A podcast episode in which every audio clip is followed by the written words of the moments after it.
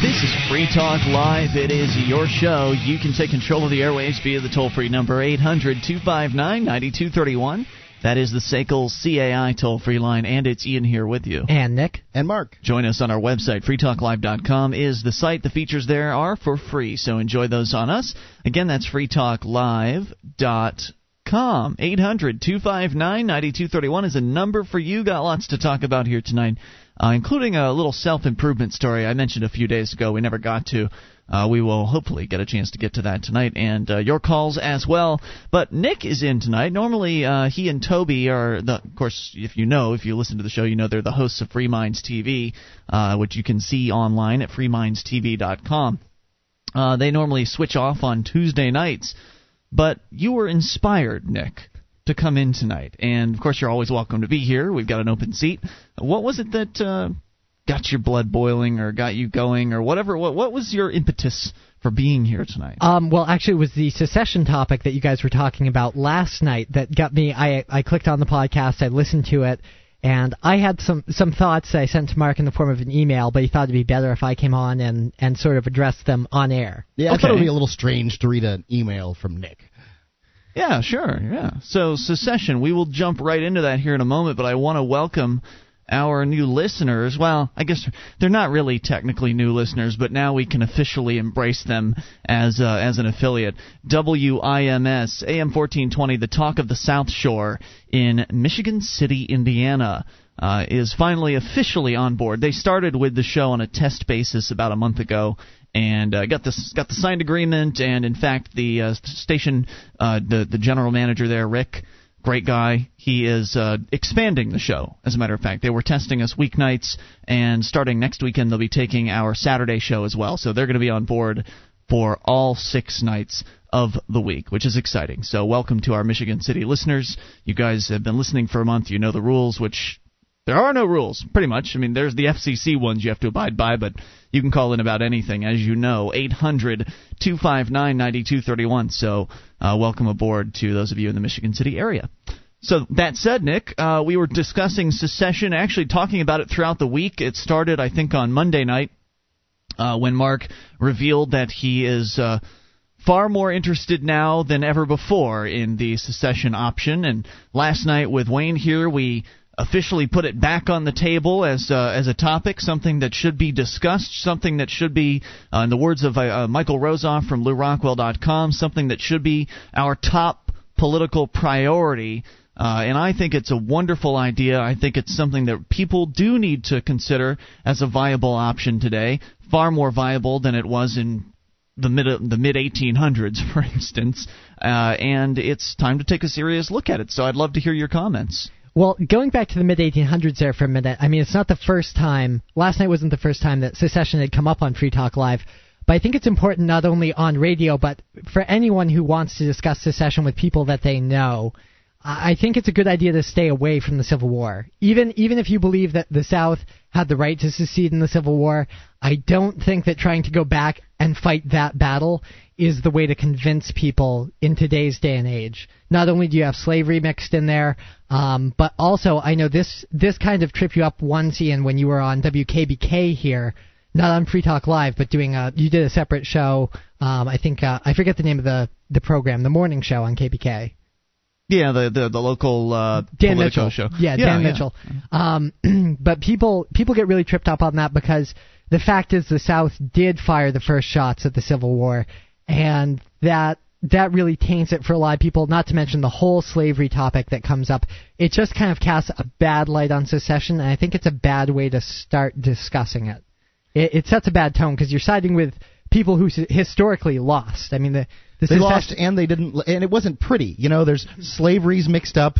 I mean, people people in the South, rich people in the very rich people in the South owned black people. That's not. It's not some some place to really uh, be coming from. It's it's not pretty. I felt that last night when we were discussing it, I, I felt that 1860 came up but it only came up in the context of the article in that you know this he was just using it as a historical reference. I don't think he was using it as his basis for well, you know, we've done this before, we should do it again. I think we were approaching it more from the perspective, and I, I appreciate what you're saying. I I think that we should absolutely approach it more from the perspective of what in the hell do we need this federal government for anyway? And how can we improve our lives by throwing it off? Uh, getting rid of this gigantic parasite known as the federal government, uh, and and then putting the people who are in support of the government on the defensive and having them try to come up with reasons to stay in the union.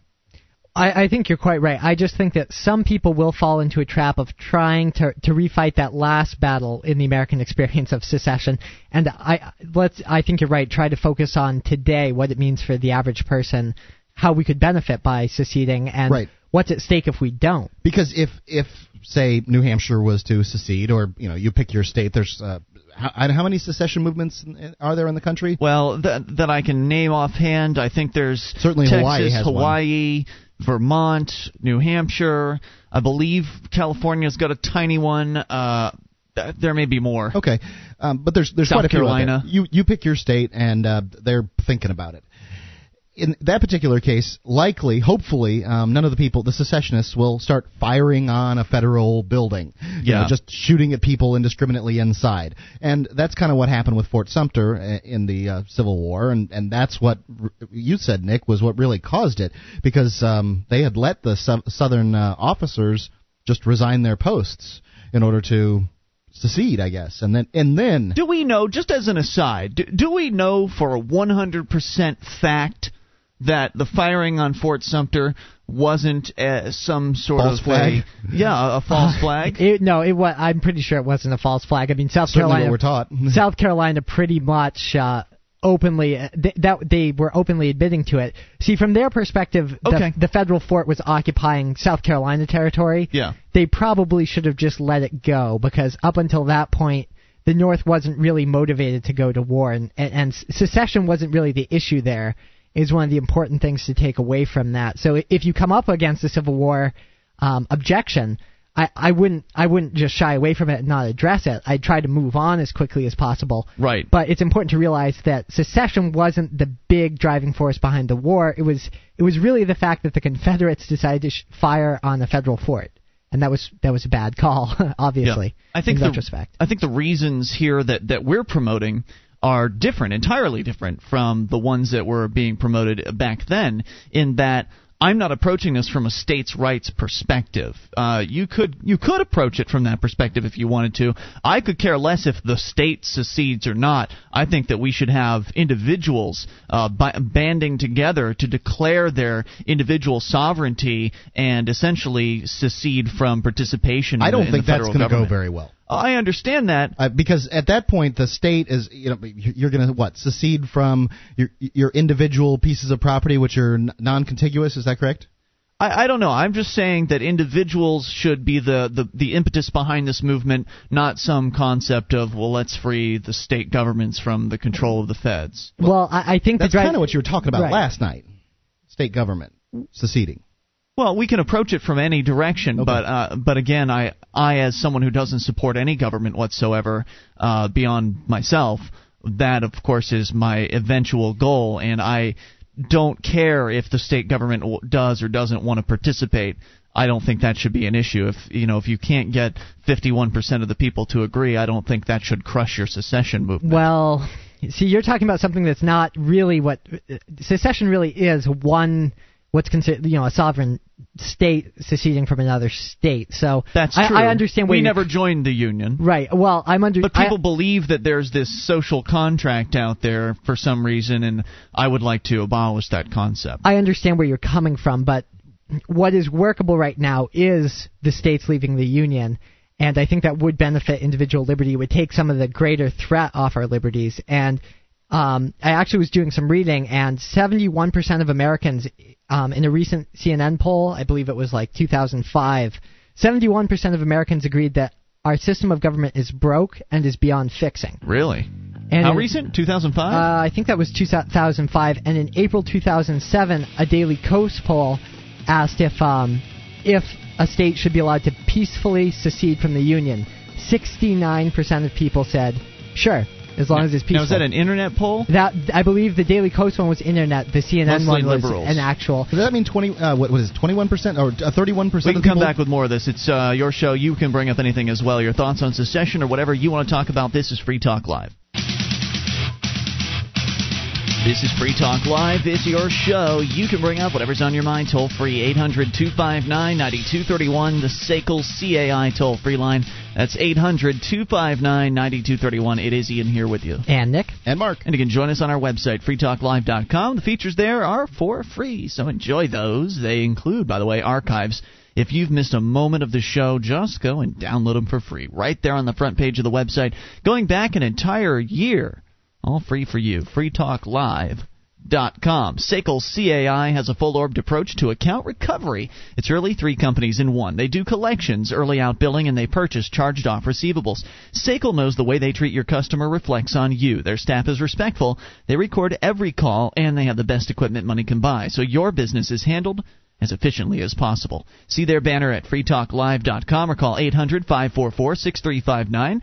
That's 800 544 6359 for SACL CAI. All right, continuing the secession discussion here, and would love to hear from you as well. Uh, just to just to clarify something, uh, this is such a such a, a new idea for me. I mean, I haven't really even thought out all the way how to go about approaching it. I think that absolutely the state secession concept should be pursued. It, there's no doubt about that in my mind. But in the event that it becomes very, very difficult for whatever reason to persuade people into agreeing with us on that, I don't think it should. The idea should be dropped. I think that's what I was trying to get at earlier. And what you were telling us, Nick, is that maybe it won't be that hard. Uh, the the polls, some of the numbers that you've seen have been pretty encouraging. Uh, aside from the numbers you just gave us, which you can do again here to recap to bring people up to speed, but all you have to do is look at the uh, the approval numbers for Congress and the president. I mean, what a, they're completely in the tank. Eleven percent approve of Congress. Well, what it really comes down to is I don't think that most Americans, even if they don't see the kinds of problems we're facing, even if they're not fully aware of all the issues out there, um, I don't think that most Americans have the heart to to violently crush people who don't want to play ball anymore. Yeah. I don't think that people in New York really want to roll tanks on Vermont if they decide that they I don't just think want they to would either. leave. They're family members up there. They've got friends up there. Right, but the poll numbers are reflecting that all the public opinion polls that have been done that I've seen have shown that Americans are willing to permit secession. It sounds like a crazy idea. I know even I a couple years ago I said, well, yeah, it might be what we want to do, but it's it's just not practical. It's just a fantasy. But I really think that it's probably the most direct way to get rid of the federal government Absolutely. there's there's leave. just it's going to be Im- next to impossible to turn the government around. I mean, this is such a, a behemoth. It's so monstrous. The, the the bureaucracy is so embedded. It's so entrenched. The uh, the corporations are so tied in. The Federal Reserve is so powerful uh, the idea that we're going to be able to just run a few hundred candidates for uh, for state house or not state house, but uh, for U.S. House and Senate and and president, and all of a sudden get these liberty-loving people I- elected, now all of a sudden is just uh, ludicrous. It hasn't been happening for the last several decades. It's costing us millions of dollars. I mean, imagine taking the kind of money that Ron Paul has. He's got what, twenty million dollars in the bank, something like that, several million dollars. Imagine taking that, having that kind of a budget to promote secession in one state. Uh, you could really do a hell of a PR campaign for that kind of money. Uh, and it's a, it's a, uh, from what you're saying, Nick, a relatively popular idea, something that people are, are, willing to consider in this day and age, even after all of the government indoctrination Well, they've been through. One thing I would want to consider, especially in a state as small as New Hampshire, is many people here uh, live in New Hampshire and work in Massachusetts or Vermont, or uh, w- vice versa, live in Vermont, work in uh, New Hampshire.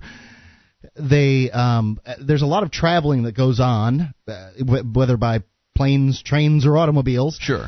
and people would want would very much want a very smooth sece- secession where no violence and no you know stops were made. I, I, I particularly I wouldn't want a uh, border stop honestly at the uh, You have Massachusetts? I, I wouldn't wouldn't particularly want to have to Well, deal with that that. would be Massachusetts' decision, though. You understand that, right? yeah. New, New Hampshire's not going to put up a border stop, but Massachusetts, they've been talking about the idea. I mean, we know that when it comes time for the Fourth of uh, the uh, Independence Day to roll around, the Massachusetts state police has been known to set up uh, essentially uh, not really a sting operation so much as just observing their residents going to New Hampshire and then observing them coming back. They didn't do it last year, but they've done it before. Uh, observing them returning and then pulling them over and searching them for fireworks. So, a state like Massachusetts that is constantly complaining, the government there complaining, all these guns are coming down from Vermont and New Hampshire, and we can't have this in Massachusetts. You know, with them making the claims like that, well, that's going to give them a reason to put up some sort of a checkpoint. However, it will hurt their economy, and so maybe they won't do it um, because of that. But if they want to, if they want to make a drastic move like that, Mark, then that's the price I'm willing to pay. You are because you don't leave Keene. That's not true. We go to Massachusetts. Uh, how many times did you go to Massachusetts in the last year? Mm, ten. What? I don't know well, anything about uh, ten times to Massachusetts, but, but, but most people don't. Uh, you know, most there's a lot of people that, that, it would affect greatly, and they're going to be against you because of it. Yeah, but regard- well, they should be against Massachusetts, not me. I'm not doing that. What do you think that the, the, right now they don't have a problem? You come along, they do have a problem. Who should they be against? Massachusetts. You. They're the ones putting up Sorry. the security. That's not yeah. what people are going to think. Too bad. How, regardless of how many times you go to Massachusetts, you can't just look at the potential problems from secession. You also have to look at the potential problems from Im- remaining in the union. Sure. And I'm not I, I know um, some people, and Ian, I think you'd fit this description. You're eager about secession because you don't like government, period. And I don't either, really. But the way I see it, I'm not pushing for secession because I see it as the way to eliminating all government. The reason I I believe in secession, and it's somewhat regretfully, I'm not I'm not terribly excited about the fact that it's come to this.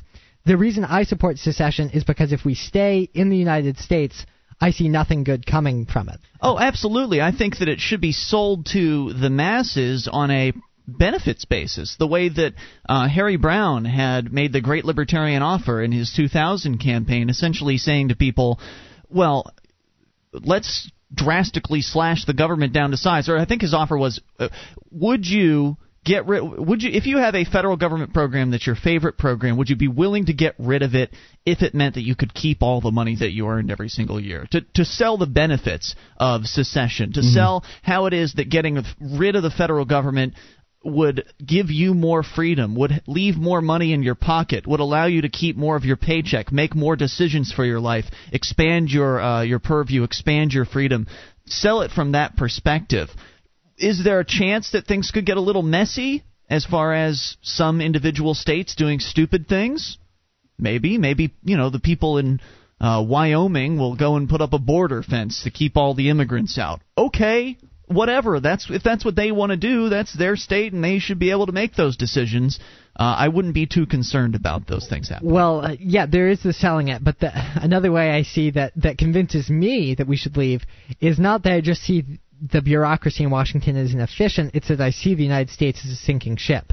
Well, that's true too. I, I mean, we, with our impending Social Security crisis as far as financing it, I really don't see any way we're going to survive without our dollar massively inflating and without becoming a much well, more socialist, a much more socialist country in the police state. It's all it's all coming down the road pretty soon. Oh here. yeah, we can see it happening. It's stuff we talk about here every night, and would love to hear from you. 800-259-9231. Secession is on the table again. How do you feel about it?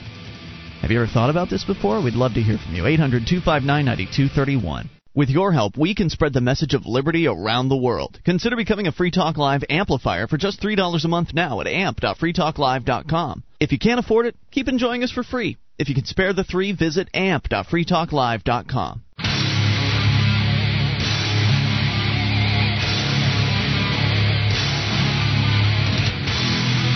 show is Free Talk Live. You can take control of the airwaves via the toll free number at 1 800 259 9231. That's the SACL CAI toll free line. It's Ian here with you. And Nick. And Mark. You can join us on our website at freetalklive.com. The features there uh, we give away, they include the Shrine of Female listeners, dozens of ladies who sent us their validated photo to prove they listen to the show. Head on over to shrine.freetalklive.com. Take a look at that. That's shrine.freetalklive.com com, and now you can save time and money on common legal matters. Created by top attorneys, LegalZoom.com helps you create reliable legal documents like your will or living trust in minutes. LegalZoom.com. Use code FTL to save 10%. LegalZoom.com. Uh, we go to your phone calls, unscreened to the amp line. Who's this? You're on Free Talk Live. Hi, guys. This is Kurt. How are you? Hey, Kurt. What's uh, on your mind tonight? Well, I'd like to talk about intellectual property. Okay, sure. Um, I know that, Ian, you don't believe that it exists, or you don't believe it should exist, or at least be protected. Well, I think that if you can come up with a way in the marketplace without using government coercion to protect your ideas, then by all means. I don't know what those ways would be. I'm not sure how the market would innovate uh, Well- those kind of protections, but I, I think that the market should be able to do those things if it can. Well, if if someone, say, for instance, has a a, a, a CD worth of music they want to sell you, and they write on the cover or on the wrapper, you agree to this upon purchasing this CD that you can't copy it, you can't distribute it. That would be okay with you? Yeah, I think that's uh, that's fine. I don't know if that's going to stop the uh, the actual activity from occurring because if they hand the CD to a friend of theirs that didn't sign that agreement, and then their friend goes and rips the CD to their their hard drive, then what do you do? Um, well, it, it would actually be that person's. I think it'd be the buyer's job to make sure that doesn't happen because they have an agree. They would at that point have an agreement with you know for the the, the sale of that CD to make sure that, that those things don't happen. But but Well- aside from music, you know, because again, I know I know that you know if if it's if it's my track, I recorded it. I spent the money in the recording studio. I bought the, the the instruments and what have you. I don't think you should be able to use it. But again, I don't think I should be able to stop you from purchasing your own instruments and and playing the same chords. Well, that's good. Uh, now, if you were to sell the CD at a garage sale, for instance, how would that be handled? I guess then uh, at that point you would have the contract the contract carry over. That doesn't seem very likely to me. I, I don't Well, know if I mean, it works wouldn't that it be way. the same thing as wouldn't it be the same thing as buying a house and having the the the, the It would be, but those are explicit. I mean, you actually signed those agreements. Whereas Right. what what you're talking about is, you know, the kind of uh, garbage contract where they say, by opening this product, you're agreeing to this. Well, eh, I don't know if that's quite the same thing as uh, the house contract that you get into, or a, a business contract, something where you're putting a, a name on a dotted line. Well, how, how about let's talk about uh, um, like work product. Say, for instance, um, I I take my capital, my resources, mm-hmm. i.e., the paycheck that I pay you, and I mix it with your natural resources that you are selling me, i.e., your ideas, and I can homestead that idea. Yeah. Uh, again, if you can come up with some way for the marketplace to uh, to handle this, I think you should. I just wonder what the popular opinion would be on on uh, things like the music issue. For instance, let's say you did have this contract on the CD, and the individual who purchased the CD allegedly agreed to not distribute it, uh, to resell it with all the contractual provisions intact, uh, to not, you know, resell the CD for more than they paid for. it. I don't know, whatever the con- contractual provisions you want to pr- put on there in order to prevent the spread of your the unli- unlicensed spread of your music. But he goes ahead and does it anyway. Uh, let's say he's not selling it. Let's just say he's spreading it all over the place. That is that something that's even worth making a move uh, in arbitration on? I mean, are you going to take somebody to court over thirteen bucks? Well, I guess it'd be de- depending upon the, the amount of uh, of uh, of damage you suffered and the amount of damages agreed upon upon the purchase of the CD. I mean, if, if if you agree upon a penalty of ten thousand dollars and you agree upon that, Well- maybe it would be worth. Yeah, well, in that case, then uh, you know, then the, the the person could have their reputation damaged if they did uh, if they didn't f- fall in line with that particular agreement. I just wonder how the market would end up deciding about that. I don't know. Maybe people would be very, very vehement about intellectual property. Maybe I'm in a, a very small minority. Maybe most people would uh, be absolutely in favor of enforcing a contract like that. Or maybe most people would say, that's ludicrous. There's no Yeah, way that- that we're going to enforce that contract. It's absurd. Uh, we're throwing it out of this courtroom. That could very well be, but I mean, in a situation where, you know, it just seems that that in in the paradigm that you that you uh, propose, that everybody would be able to be out to profit from their from you know their product other than inventors, because I could spend a million dollars engineering something, somebody could spend uh, a hundred thousand dollars reverse engineering it and undercut my price, and then I have no incentive to come out with further products because I got hosed on the last one. Well, I think as we've talked about in the past, uh, there are some interesting uh, suggestions out there as to how the market would reorient itself with the absence of government monopoly privilege. In that the ideas might come in a different way uh, than they than they do today. They might come from idea houses whose sole purpose it was to uh, to come up with ideas instead of research and development divisions. Also, research and development divisions usually spend a good bulk of their money on legal protections, on lawyers, and uh, and jumping through the patent uh, the patent hoops. So there is something to be said for the for a cost sa- a significant cost savings that might result from getting rid of uh, the concept of intellectual property. And at the same time you know you also have to address Kurt the real life issue of the fact that these things are happening today. Uh, you come out with a product Chinese firm re- uh, reverse engineers it and, and puts it out under the same name but they change a letter. Uh, these things happen and despite the fact that they happen many of the high end, uh, for instance, purse designers uh, like Burberry and Gucci and many of these other very, very expensive designers. There are ripoffs all over the marketplace. And they're legal. And they sell them everywhere, but yet these expensive products, the originals, still manage to pull in customers. They still manage to make enough of a profit to continue on doing business and to continue researching and developing new designs. So, but how do you explain I, that? Well, I think that with your system, you know, a, a libertarian system, that the intelligence level would raise, and and we wouldn't be so caught up in the in the the uh, uh, manufacturer's tag. What do you mean by that? well, well, I think I, I, I think that I think that uh, as people are imbued with these concepts, that that you know again their intelligence level would raise, and they think, well, you know what maybe that person isn't a dork for carrying a twenty dollar purse as opposed to a two thousand dollar purse. I don't, you know what I mean? No, I, I disagree with that. I think that humans are humans, and uh, they're going to want to, um, you know, show their status through status symbols. Um, I would say, however, that uh, purchasing a book that is the uh, the original or a CD that is the original doesn't have the same, um, doesn't confer the same level of status that carrying around an original purse or wearing an original Armani suit. But that's that said, though, if people's intelligence levels are raising, and I certainly hope that happens, uh, if people's intelligence levels are raising, then certainly wouldn't that lead them to the conclusion conclusion, uh, the intellectual conclusion that you want to reward the innovator?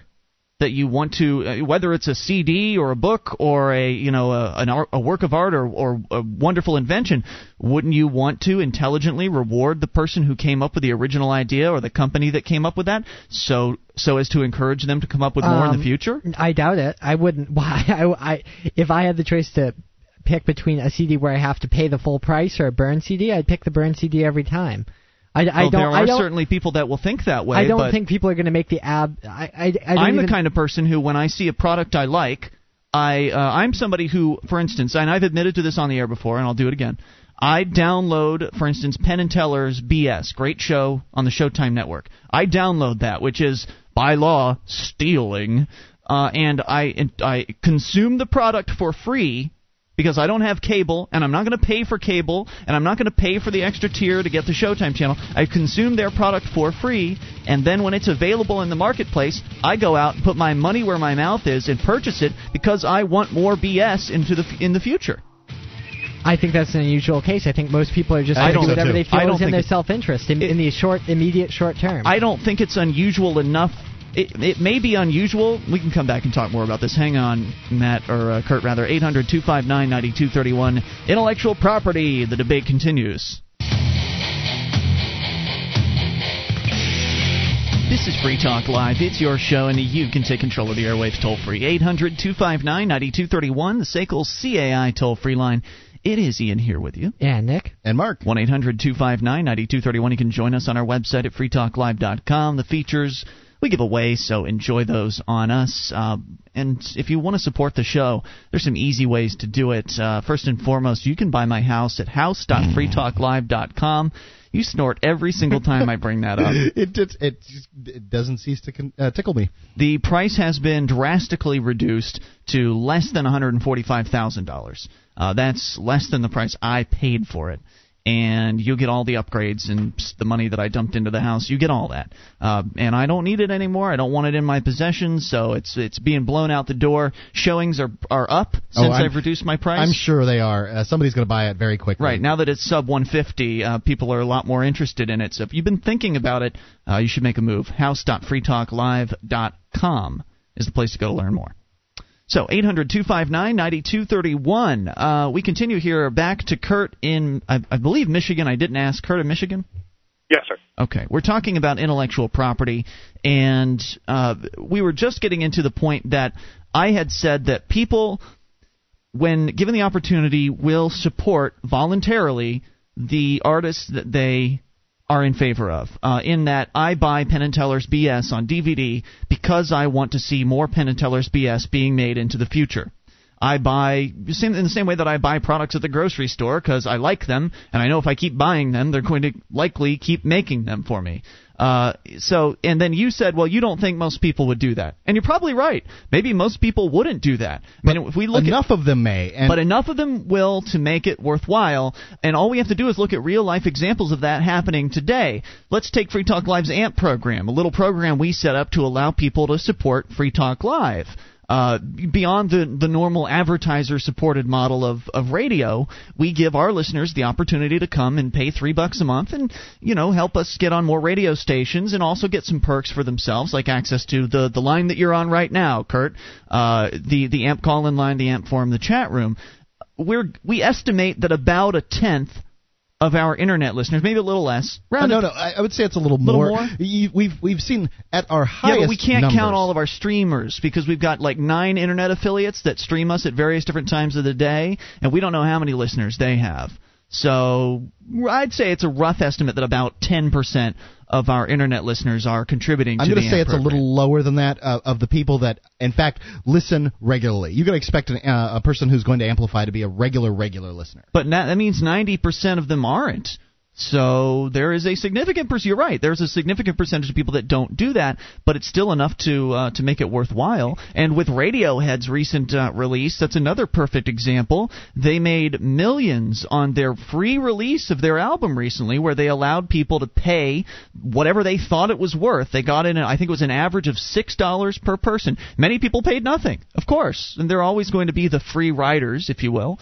But the fact is, some paid six, some paid more than six.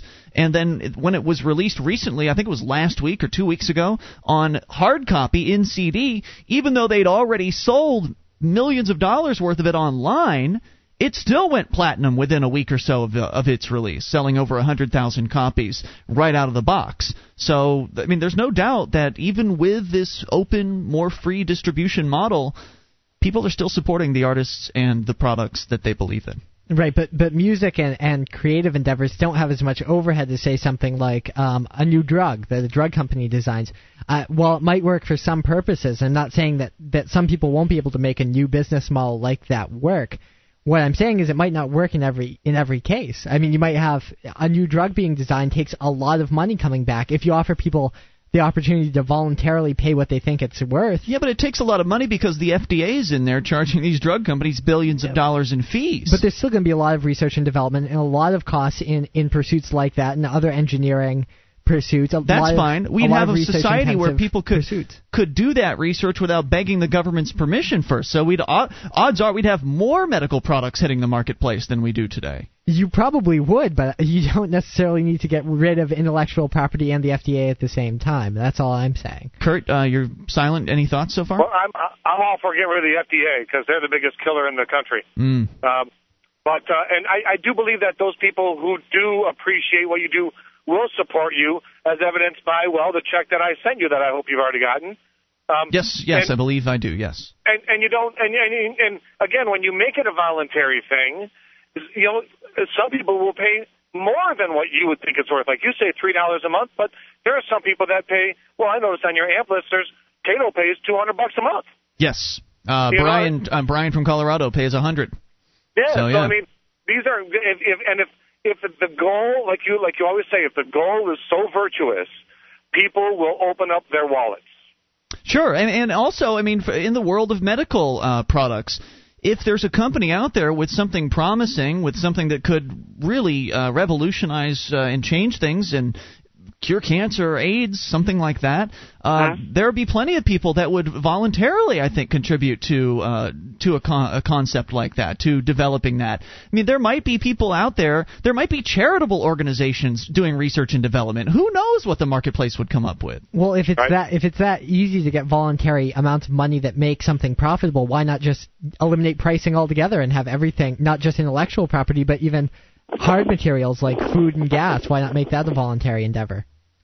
Well, I, I think that I mean, well, you're, then you're talking about hard that, hard products. You're not talking about ideas. Same, yeah, but that's in the same vein. You're offering a service. If they want you to keep providing Nick it, won't points they out something very the, that makes a lot of sense, and and that is that you know the one of the reasons that people are willing to uh, you know pay give so much money to Free Talk Live to the amplifier program is because they believe in it in the they they've affiliated themselves emotionally with Free Talk Live. In the same way the handbags and all and a lot of other things that we've talked about um, this evening as far as uh, intellectual property goes it it's it's about uh, buying is an emotional thing not necessarily intellectual. For you Ian, I really do believe it's largely intellectual. You uh, support Penn and Teller because you believe in their product, but you have this moral code that many people do not have. Okay. And it affects how you operate. And I'd say there there could be some problems. Uh, definitely, our economy would change without intellectual property. And Fine. I believe that the people that don't believe in intellectual property um, that call this show are mostly people that don't believe in the government and therefore have to get rid of intellectual property. Intellectual property is that's how is I came to the conclusion. Yeah. to them. That's how I came to the not conclusion. primary. And of course, the economy is going to change. Of course, it is. It's going to change largely, and it may change for the worse. Oh, that's nonsense. See, there you the go. idea that uh, this uh, this group of bandits out there extracting money from people by force somehow improves the economy is absolutely absurd. Kurt, your final thoughts. Well, I just think that when you start talking about uh, people having being part of idea houses, I just think that the people at that point who come up with the ideas are are only can only get paid for their time and not for their ideas. You know, whereas if if their idea makes somebody else a, a million dollars, they're just getting paid their hourly wage and I think that they should also be able to profit off that if the idea has come up with a come up with a, uh, a marketplace paradigm for that. Well, there, there will if, if the idea house paradigm works, then there will be other paradigms that work. Um, but you know, just because we I can't think that one thing it, you can be sure of that will not happen is you won't write a song and 20 years from now still be making money on that Thank song. goodness. I don't think you should See, be I, able to. I'm glad I got to get Ian uh, draw him out of his hole on that one. Work harder. Now, you know, you shouldn't be able to sit back and rest on your laurels. You should be constantly competing uh, to be on top. But as long as it's my copy of the song that I did and I paid for in the studio, I think I should get paid in perpetuity. But if you record my song with your musicians, that's a whole different story. Very good, Kurt. Thanks for the call tonight. Thanks. Appreciate hearing from you. 800 259 9231. This is one of those issues, in case you couldn't tell, if you're new to the show, uh, this is one of those issues that uh, it brings heated debate between libertarians, uh, as you can tell, and it will continue on into the future. This has been this is a debate that has been going on for years on this show. Yeah, years. It, it certainly has. and I think it's a healthy one. These are ideas people don't normally consider. They're I, things they take for granted. Uh, they think that it, they think that these many people believe this intellectual property protection is a good idea until they come up against it themselves. If they are an inventor and they have their invention stolen from them by some patent company that snatches it out of their hands and then goes and registers the patents on their own and screws the inventors over, then they discover that maybe these in, intellectual property laws aren't what they're cracked up to be. But is it just the fact that it's in a, a legal paradigm that that do you believe that people have a right to their to make some money off of their ideas if they can do it in a market paradigm? A right to make money off of their ideas? Yes. Do you believe that there is property that they have a right to when they come up with a, a distinct idea or a distinct piece of work? Well, I think that if you uh, if you create a product in reality, then you've got property. There's right. scarcity if, there. If you write a song, do you have a right to make money off it?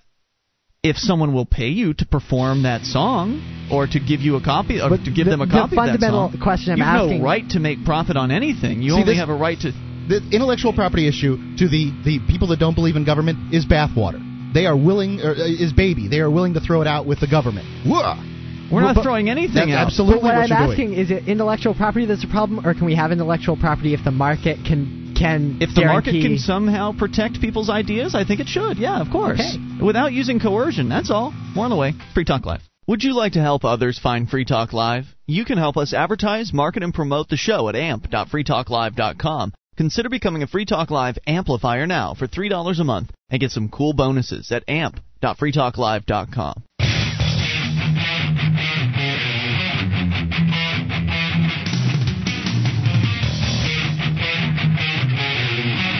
This is Free Talk Live. You can bring up whatever's on your mind. The toll free number is 1 800 259 9231, the SACL CAI toll free line. As we launch into hour number two of the show, it's Ian here with you. And Nick. And Mark. 1 800 259 9231. Join us on our website at freetalklive.com. The features there we give away, so enjoy those on us. Again, freetalklive.com. Rolling right into your phone calls. Uh, we talk to Mike in New York. Mike, you're on Free Talk Live. Hello, Ian. Hey, Mike. what's- Mark, and Nick. What is on your mind, sir? Um, well, I wanted to talk about the free market. Please. You like to talk about that a lot. Mm, yes. Yes, it's, it's his religion. yeah, it is, and I appreciate If, some of the relig- things if freedom can be a religion, okay. Well, you know, religion is whatever you make of it, you know. Sure. But you like to talk about it a lot. But don't you think that if you put too much power in anyone's hand, that that will cause corruption? That's why I'm against government in favor of the free market because you aren't putting power in anyone's hand. You're abolishing the power structure and you're put you're giving everybody the ability to make decisions based on what's in their best interest uh, in the marketplace, spending their do- voting with their dollars, voting with their feet. Uh, people wouldn't have power in the free market. Well, I believe actually, it, I believe a balance of power would be better. I'm and who will, who will be in charge of deciding how that power will be balanced? I I can't tell you. I Mm. really haven't went that far. But I think that if you have, uh, let's say, the free market, something to balance off the free market, and then you have the free market to balance off the government and or whatever else, other institution, whether You can't have just a quick correction. You cannot have government and the free market existing together. Uh, the government counteracts the free market. The government interferes with the free market. It is uh, the the marketplace is only free in the absence of government regulation. But is that true? Yes. I mean, well, we had a freer market earlier in this country's history. Yes, Sure. you could say that, A freer market, absolutely. but it was not free. It was not Well, a free it- market. It, was a free market, except in the areas where the government was involved: postal service, Right. military, and um, I think most people would agree. I, I think. I think generally, even people who want liberty, the majority, and I'm not. We, this discussion comes up a lot whether we want a totally free market or whether some government is necessary. Um, I think most people agree that so, at some point there's a couple of functions like defense and maybe a justice system to keep people from killing each other that the government can do better than the free market. My reason for supporting that is I believe if you go to a completely free market, you'll have men with guns take over. There will always be people in pursuit of power and That's true. I don't Ian besides I mean I know you say that if we get to a free market people will be more enlightened. But Well, bar- they'd have to be enlightened to get to that point. But barring a much barring the idea that everyone's going to come to the realization that we shouldn't use force on each other, if we were to just eliminate the government today, wouldn't some people in business start to form their own governments? I mean, it's happened throughout history. When one government falls, people create another government. I'm just not sure we can escape Agreed. the I agreed institution. with I agree with you. You can't just get rid of government tomorrow. That's a, you know that's a fantasy world. Yeah, but even if let's just say the government is around and the people are proactive in their you know in their uh, endeavors to keep the government at bay, and then you have the free market. Your solution of uh, ostracization, I don't think that is gonna work because me as a businessman, let's just say, and uh, I come up with an idea to defraud people if you ostracize me, I'm still millions of dollars ahead. I give you an example, like uh, Ivan Boesky or Michael Milken. You know, the government charged them something like two hundred fifty million dollars in, in fines, but they still was ahead because they stole over seven hundred and fifty million dollars. Well, first of all- ostracize me while I'm in Tobago, with baby. a s- with a uh, system of restitution, y- if you stole money from people, you would be uh, you'd have to pay those people back, uh, and if you didn't pay them back, you'd be in violation of uh, their rights, and you could be incarcerated for something like that. So but your rights you- is only as good as the person who's protecting them. No. Right, and in the free marketplace, they'd be protected by uh, competing arbitration agencies and people that actually uh, would care, as opposed to these government bureaucrats that make arbitrary decisions. So, Now- and in addition, if you've got millions of dollars, that's great. Let's say that you, you know, let's say you just pay it all back anyway. Uh, or, or you keep whatever whatever you decide to do. If you don't pay it back, you uh, might not be able to spend that money. If you're being ostracized, and there are companies out there whose job it is to pr- promote your ostracism, then uh, you might have a tough time spending that money because people won't want to do business with you as a res- because as a result their reputations could take uh, take a hit, and they aren't going to want to risk that. Well, I, I can understand that, but that's saying that I stay in this country. Yeah. Now, I, I've made million dollars from this country, and I move on to the next country, and then I do that in that country, and I move on to the next country. Now, Well, if if you owe point, somebody millions of dollars, then it would- it might be worth it for that insurance company to hire an, a, a bounty hunter to come get you and bring you back. Yeah, but they can't come and but get. that's force, isn't that not? Yeah. Well, you've stolen money from someone, so Oh, you okay, violated I'm- their rights. Yeah, but who determines that? It, it, I mean, I've heard you advocate a voluntary uh, competing arbitration systems. What if I say Mm-hmm. I don't do arbitration? Right. Well, that's fine. If you've stolen money from someone and the gonna arbitrators, determine the that? insurance companies, the investigators can can prove it, then they are going to make the move to Who- to where bring you will to they, justice. But where will they prove? What you're going to have is a situation where I can make a claim that somebody owes me money, and if somebody doesn't want to go to an arbitrator, who's going to prove it? It's he said, she said. Well, you if you don't have any evidence, then all you've got is a claim, and no one's going to take that case. But if you have evidence and somebody actually does owe you money, you've been stolen from, your rights have been violated, then you're, the company is going out on a limb somewhat by by arresting that person. Um, and if they if it turns out that you were wrong and you don't have the evidence, then that company that made that move is is screwed financially and and from a business sense, from a reputation sense. So there are things that you know the marketplace would put in ha, would have built-in incentives. If you were innocent, then you'd have all the reason in the world to go to arbitration to prove your innocence, because then once you prove that you were innocent, you'd have to ha- that uh, that person that was originally charging you would have to pay for your court costs. They'd have to pay for your lost time, and you'd make out you'd make out bank. So you'd have all the incentives in the world to go to But, arbitration. but you're coming back to the the up against the gangsterism argument against the free market, which is ultimately what you're saying is it's going to depend on insurance companies or whoever ends up filling the void getting men with guns together and going and hunting down people who've either taken money or committed some other crime against person or property. You're going to have basically governments for hire. Right. well, wouldn't you? Are you are suggesting we shouldn't go after violent criminals? No, I, I am. I think he's suggesting that we shouldn't get rid of the government entirely. Why, why would you think that the government is more efficient or better at uh, bringing people to justice? I'm not I- saying they're necessarily more efficient. I'm saying I'm saying you're not going to have a whole bunch of different groups of men with guns trying to trying to compete for that. I think you run into a very dangerous. They're competing on the basis of being right. They're competing on the basis of justice Nobody instead of the the client doesn't care if you're right. They just want to get their money, whether they have a rightful claim to it or not. well, they need to have a rightful claim. Otherwise, the claim will be on them, and they'll have to pay out. Um, I, I don't believe that any one thing is good. The thing that makes, uh, I'll give you an example, nature. The thing that makes nature work is the balance. So you have one animal that kills another, that kills another. In other words, uh, we have a whole bunch of rats here in New York City, Mhm. and that's because a lot of the animals that eat rats are gone. They, we don't have them anymore. So now you have a plethora of rats, but no one to really do the job that you know nature did. And I, I think the free market would be the same thing. The free market is only as good so long as that it has something that will, uh, how can I say, polarize it, something that will keep it neutral. Once you have too much of anything, then that would become a bad thing in itself. You know, with corruptions, like you know, I'll give you an example. Uh, you talk about the free market. This country had a, a freer market back in the days, and where there was less rules and less, less regulations. But what happened? You had the fires in New York City, and these fires brought about the regulations. Now that's stifling competition. That's stifling uh, the free market. So it has to be a give and take. I don't know if it's going to be the government.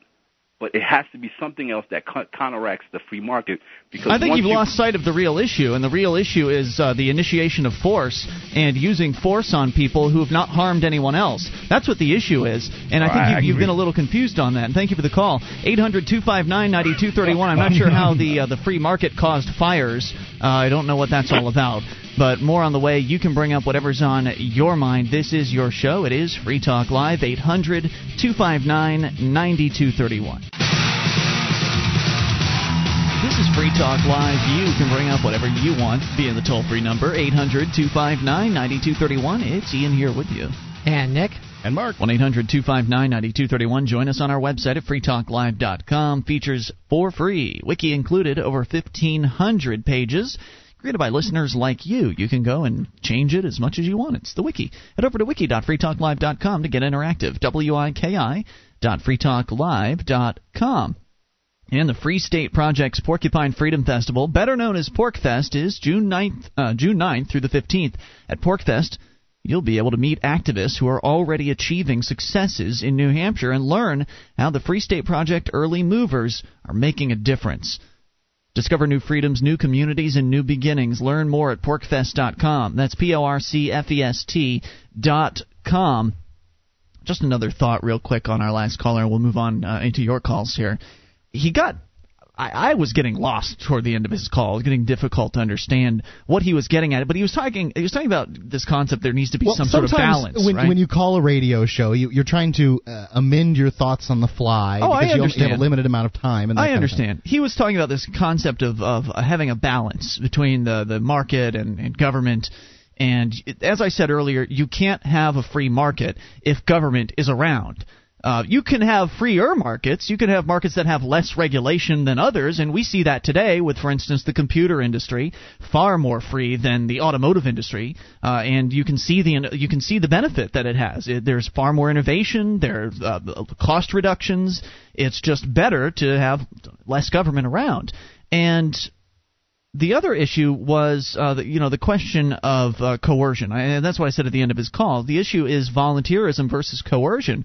You either accept coercion at some level, and then you you know then then you're just arguing over the level of coercion that that you've accepted, or you reject it entirely. I have rejected the initiation of force entirely, and that's what I would I would hope other people could come to the conclusion that that is a desirable thing that we shouldn't have people initiating force on others who have not done anything to deserve that, who have not harmed anyone else in the first place. So that's my position. I see value in that. Um, the idea of uh, government is that it's uh, you know a proper government of, of the proper size. In my opinion, is that it's there to protect people um, and their liberties. Now, Can it protect me without initiating force on me?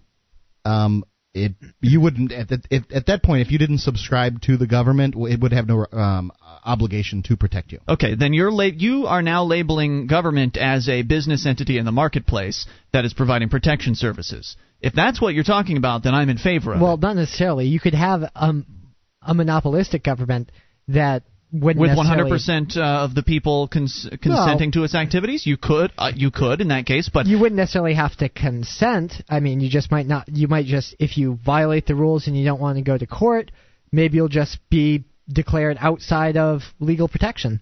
I, I'm a I'm a proponent of that idea of making, say, you are alleged to have committed an assault and you're told to go to court on a certain date, and you say, no, I'm not going to go. Well, then you're outside of. Then the government won't force you to come in, but they'll say, if someone comes by and shoots you, you don't have you don't have recourse in our Well, if court. they If a aren't government initiating of the- force, then that's fine. If a government of the proper size um, exists, and it's a small government, then you won't run afoul of that unless you've hurt someone or stolen from someone. Are you going to do that?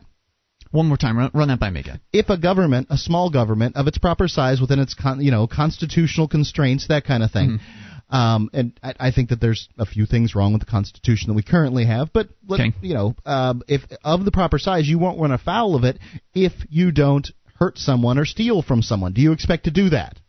No, of Then course what's not. the problem with that government? Oh, I have no problem with it. I've never had a problem with that. I think that at that point, Mark, what we're arguing over is semantics in the definition of government. Because I would not define that organization as a government. That's an org- a business entity operating voluntarily in the marketplace. Oh, and I that's see. So it's- different. it's the that's tax- different from a gang of people initiating force on uh, on others to get their way, which is what we have today. That's the government that we have today. The key comes with how it's funded, and it's very. So far, we haven't really seen a government in human history that that Can is fund vol- itself is without voluntary initiating force? funding. They say we're the government. We're going to protect you from yeah from murder and everything else, and and but you don't have to pay us. Right. If you I have a know. group of people that is doing business and providing services without initiating force, I don't think you have a government. But if you guys want to call that a government, fine. Let's continue with the phone calls and talk to Justin in Maryland. Justin, you're on Free Talk Live. Hello there.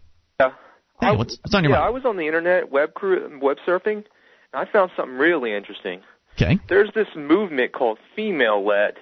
Female what? Female led. L E A D? Yeah, it was uh the website's called the Art of Femdom, and they say their primary goal is to build uh, a society where men are subservient to women. Hmm. I wonder how that's going to go for them. I don't know, but Poorly. they have training courses for women to teach them psychology and how to brainwash men to make them more subservient. What's this website? Uh, it's called the Art of Femdom or Female Led. Just Google it, you'll find it. I, see I've been- strongfemalelead.blogspot.com. Female Led, Which, L-E-D. Right, okay. L E D. Okay. Yeah, they call it the Female Led Evolution. So this goes too far when it comes so they to want like, to brainwash men to make them more subservient. Yes. Well, all they're going to be able to brainwash at that point is uh, weak-minded men, who then they're going to um, breed and create um, weaker-minded men, and therefore it's going to leave the stronger-minded men out there to crush them. I mean, Well, that doesn't make any sense. if they're if they're if they're successfully able to uh, persuade men or brainwash them or whatever term you want to use to be Be more subservient, they're not initiating force on them, so whatever. I mean, there's some guys that like that, you know. There are Men and women out there that enjoy being dominated and enjoy being uh, s- I know, sub- submitting. I know, but they're trying to start like this kind of like movement, and I just don't think a movement is good for that. Well, there are all kinds of people out there trying to start all sorts of different movements, so I, I wouldn't be too concerned about a, a group of people trying to start something, uh, as long as they're Any more than not the people that uh, you know had the stop global warming uh, bumper stickers on the back of their car. You know, They had like a map on their site with the pink, and the, the following states have all. It was all their subscriber states in the United States. I imagine these people, should they be able to get in control of government, would be very dangerous and would likely want to impose their will on, on others. But, you know, I understand where they're coming from uh, because there have certainly been uh, misogynists, uh, men that have been lording power over women for many, many uh, decades, hundreds, if not hundreds of years. So, I, I mean, I understand the source of, I, I think, where their, their issues are coming from. Uh, that doesn't mean I agree with what they're doing. to me it sounds mostly like a fetish site. Yeah, but I thought that too. But when they're talking about movements and stuff like that, I'm just it kind of you know makes you think because I know there are good movements and there are bad movements. Yeah, they can Know what call I it whatever they want. There's clubs of people that go, um, go around uh, wearing diapers and people that dress up like animals in order to Okay. satisfy their fe- Thank you. fetishes. Um, I just wanted to get that out just in case. Uh, just look into it. You know. Very good. Thanks for the recommendation, dude. 800, First time I've heard about it. Yep, 1 800 259 9231. That's the SACL CAI toll free line. Just I, I Googled female led. Looks like there are several websites calling themselves or re- related to female led relationships.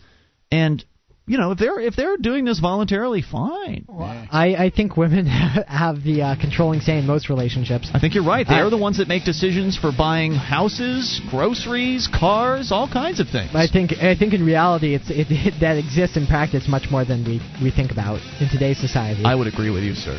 800 259 9231. You can bring up anything. This is your show. On the way, Aaron and Tom. Ladies, if you call in, you come first because females lead the calls on this show. It's Free Talk Live. One of the bonuses you'll get as a Free Talk Live amplifier is access to our classic archives. For just $3 a month, you can become an amplifier and you'll help us get on more radio stations and MP3 players. Get the details at amp.freetalklive.com. That's amp.freetalklive.com.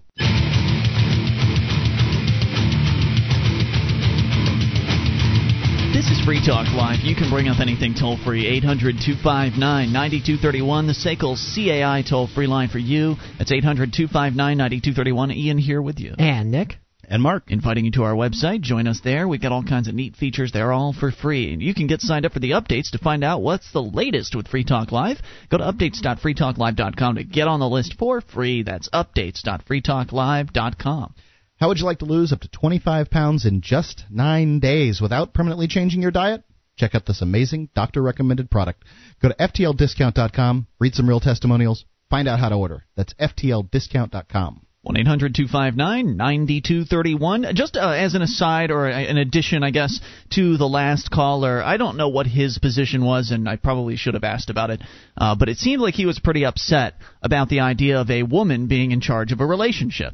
And the only way that would upset me is if there was some law mandating it or some law that would uh, be put into place favoring that uh, over voluntary relationships. And as I said, if these are people that are entering into these relationships on a voluntary basis, then that's great. He used the term brainwashing, which it seems to me like he got like he got that news from some pro men group, though he say, he claims he was just surfing around. Uh, he, he seems like the kind of guy that would be outraged by that, and there are many men that feel uncomfortable about a woman making decisions. But I'm with you, Nick. I think uh, in in most relationships, whether the guys might want to admit it or not, it is the ladies that are well, making the decisions. I, I heard an ad on the radio today. I think it's for the like some some cooking show, some like homeware mm-hmm. cooking show.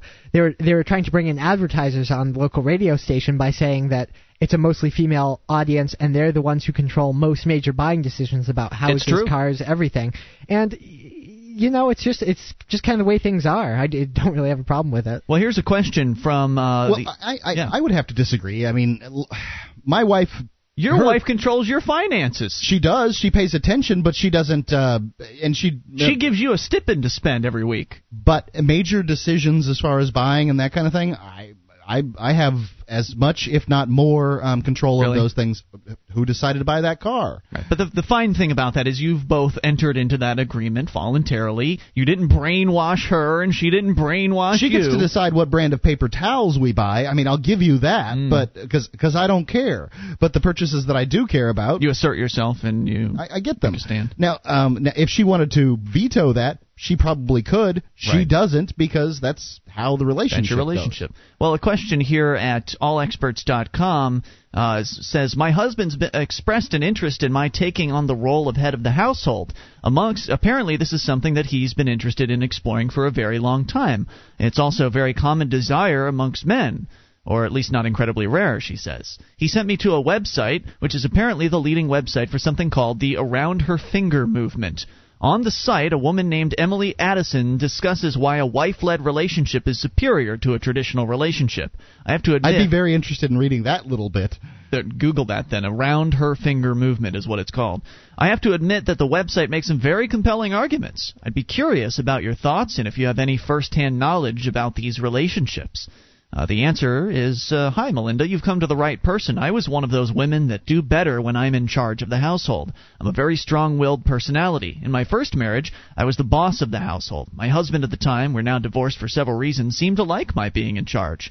I've always had the need to be in control, so to speak. My current husband's just fine with this too. In fact, he prefers it. As I take care of all the financial aspects of the household, I'm a stay at home mom.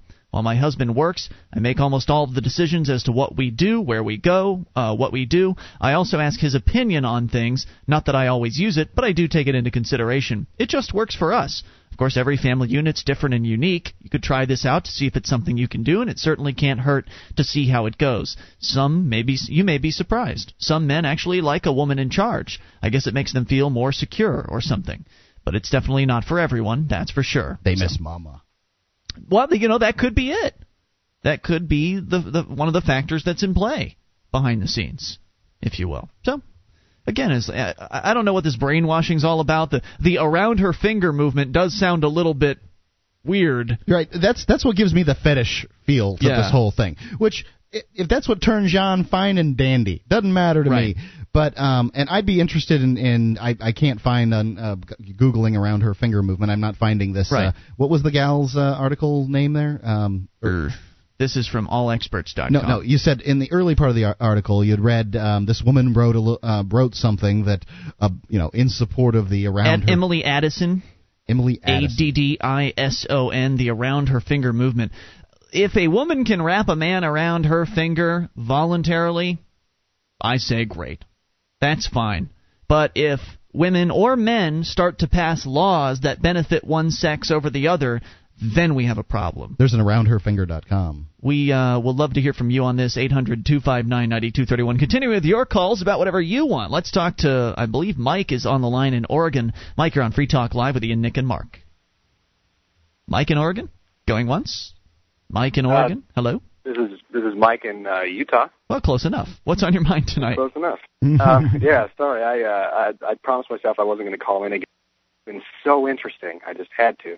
Yeah. Um, but uh, yeah, I, I wanted to talk actually about the uh, not the the around your finger movement. I, I my wife is in charge of our relationship, and that's fine by me. Mm. Um, but uh, not officially. I haven't told her she's in charge of the relationship, but I think she. I think that a lot of men live in that, that same world you're talking about.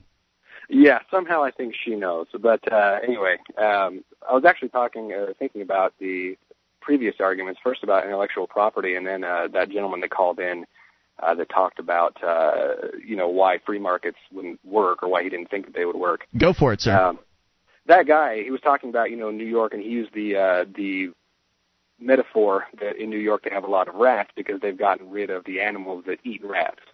And uh, I kind of see what he was saying there, and I understand what he was getting at because uh, it could be a scary thing to think that there wouldn't be regulation to guarantee that some of the things that have happened in the past with uh, you know the bad aspects of a monopoly or uh, you know uh, different things like that that have happened when the markets were freer you know you can kind of get scared of those things if you don't have a guarantee that there's a government there saying that's not going to happen. Well and, and but, to uh, interject uh, on that uh, the the stories that you were told in, in high school about monopolies in the past were embellished to favor governments. Mm-hmm. Uh, monopolies can only cannot exist without government enforcing their monopoly. Well, 90% of the stories were embellished, but there were cases where where companies like mining companies would hire private detectives to strong arm striking workers, shoot them, that sort of thing. And of course, the government was on the company's side. So, I, well, no, but the well, the government wasn't directly involved, so it was essentially like there was no government involvement at all. So there there will be some excesses in a free market. You're not going to have a perfect system. I never said yeah, right, absolutely. Right. There are so, going to be injustices, just far less. It's yeah, it's far exaggerated in government high school how bad the robber barons were, but of course right, many will, of those robber barons were tied in with But the there state. there can be some excesses with with market forces. So go on, sir. Uh, well, yeah, what I was thinking was that, you know, even if those things came about, if we had a truly free market, then of course we'd rely more heavily on things like consumer reports and uh, it, it's not something that would pass, you know, under the radar if there's a company that's abusing some kind of monopoly. Yeah, uh, well, absolutely. All, well, in the free market, again, the only way you could have a monopoly is to uh, is to get a, a, market monopoly by outperforming all of your competitors, putting you know them all going out of business because they're so inferior to you. Your product is so great, your service is so great and so affordable that everyone has voluntarily chosen to use you. Uh, that's something that's in my from what I can tell never actually happened in the marketplace. So all monopolies we are familiar with, for the most part, have been uh, enforced on us on us by government fiat and dictate dictats. Right. Well, and if you can take a if you can take a monopoly in a free market, then more power to you. I mean, that's that's right. But you can only hold on to it as long as you continue to provide excellent service and products at the at the right prices. Because as soon as you right. get too greedy and raise your prices, there's a market opportunity for someone to step in and take away some of your market segment. And in a free market, there's no government regulate uh, regulator sitting there saying, "Whoa, you can't come into this business. You need a license first. So, uh, so in the marketplace, anybody could jump in anytime. I know yeah, you have more, dude. Hang on, we'll bring you back. 800 259 9231, whether it's uh, the market or women uh, ruling a relationship or whatever you want to talk about. Uh, anything goes here.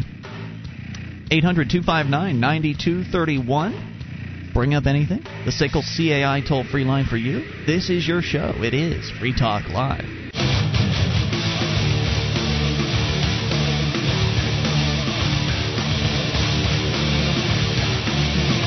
Free Talk Live. It's your show. Bring up whatever you want via the toll free number 800 259 9231, the SACL CAI toll free line. Ian here with you. And Nick. And Mark. 800 259 9231. You can join us on our website at freetalklive.com. The features there we give away, so do enjoy those on us. Again, freetalklive.com. Want to help support the show? Buy some stuff.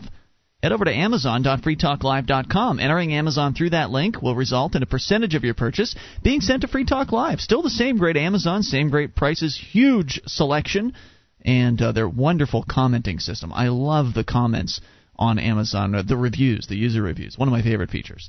Uh, so head over to Amazon.freetalklive.com to get your shopping done. There's a cool thread right now on the Free Talk Live BBS where people are sharing the things that they're buying they're just telling each other what it is they're buying over on Amazon, which I just find I find it neat. I think it's cool that people are are are proud to be buying from our Amazon link because this is stuff they need for life.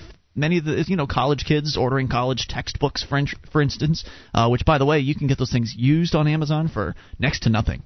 So if you're a young person going to college, that's a great idea. And uh, people buying gadgets and electronics, and I just love it. And it's great prices for you and a great deal for us. Amazon.freetalklive.com. Okay, uh, we continue with your phone calls. Mike is still there in Utah. Uh, Mike, you're back on Free Talk Live. Yeah, thanks. Uh, I love that guy's voice. The, You're listening to Free Talk Live. Oh, our rejoiner? That's Bob Yeah. Garrett. He's my mentor. Uh, he hosts a, uh radio show in uh, I think it's Fort Fort, Myers. Myers. Yeah, Yeah. Fort Myers. Florida, and he's on the uh, he's on the morning show there. Great guy, and he actually from time to time uh, he'll listen and he will actually call in. He's been calling in recently. Have you noticed that, Mark? Yeah, Bob's he- called in a few times. I, I noticed he called in once. yeah, he's called in a handful of times within the past uh, past six months. So you might Talk just like hear that him all call. the time? Got a great rock and roll voice. I'm sorry. What was your question, Mike?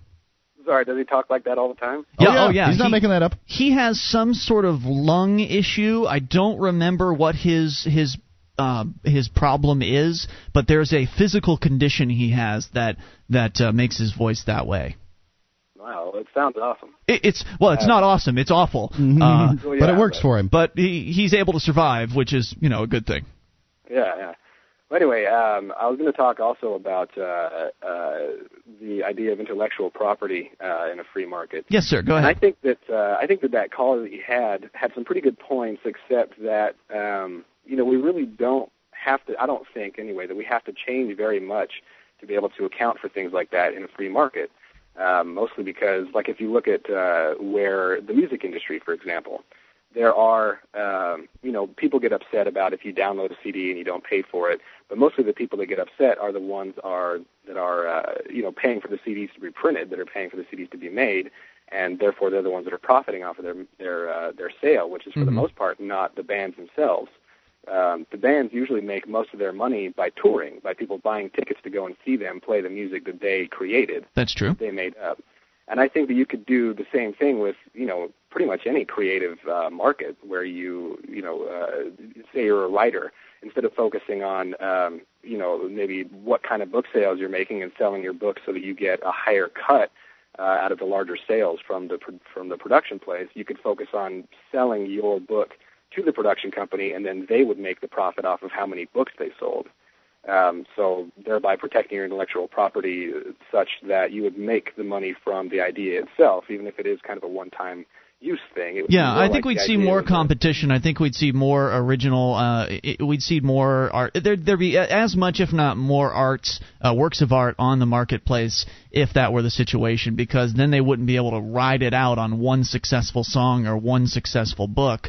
Uh, if they wanted to continue making money, they'd have to continue churning out new product, and that's a good thing. It's a good thing for them. It's a good thing for the consumer. I mean, it's a good thing for them in that they have to keep competing and, and improving themselves. It's bad in that they can't just sit back and rest on their laurels, but that's it's okay because the consumers benefit. Right, and it's really not that much of a stretch from where we are now, and so I don't think that it's something that, you know, I, li- like uh, I think it was Mark said it was like throwing the baby out with the bathwater. I really don't think that that has to be the case, and I really don't think it would be because it's such an easy transition. Well, you're right. Most treating it that authors, for instance, want to keep turning out new books today because they want to make more and more money with each new release. They aren't necessarily satisfied with just collecting revenues off of uh, continuous sales of, of one book. So they might have to turn out a few extra books or, or a few more products. Maybe not though. Maybe they maybe uh, you know they'd be able to profit as just as well. Maybe things would just reorganize themselves. And again, it's so hard for us to sit here and say how things would work in the absence of government monopoly protection. Uh, we can't. We can't predict those things because we're not the ones that are going to be in search of those profits. One thing I will say is that uh, there's there's something wrong with our patent system currently. Um, oh my, yes. And and it needs to be it looked at. It favors lawyers. I'm not. Sh- uh, you know, one of the. I'm not sure how that would look, but um, there's there's a big problem with it currently. Hey, Mike, thanks for the call tonight, dude. Appreciate hearing from you as always. 800 259 9231. Continuing with your calls, it's Aaron in Canada. Aaron, you're on Free Talk Live. Good evening. How are you, Ian Mark? Oh, super. Nick's Good. here too. What's on your mind? Well, uh, I remember that Ian was somewhat upset regarding the, uh, uh, understandably regarding the police break-in and uh, Which battering down of the door. The, the uh, regarding the uh, the family who had the son with the bruised leg. Oh yeah, this was a story we talked about. Was it last week? I think where the 11-year-old fell. The paramedics came. The paramedics recommended he go to the hospital. The parents said no, that's okay. We'll take care of him. They iced up the they iced up the bruise, and then and later that night, the, the, SWAT team busted in and stole their kid from them. Well, they, they've they've done the same to me, but under different circumstances. I was uh, abducted from my home.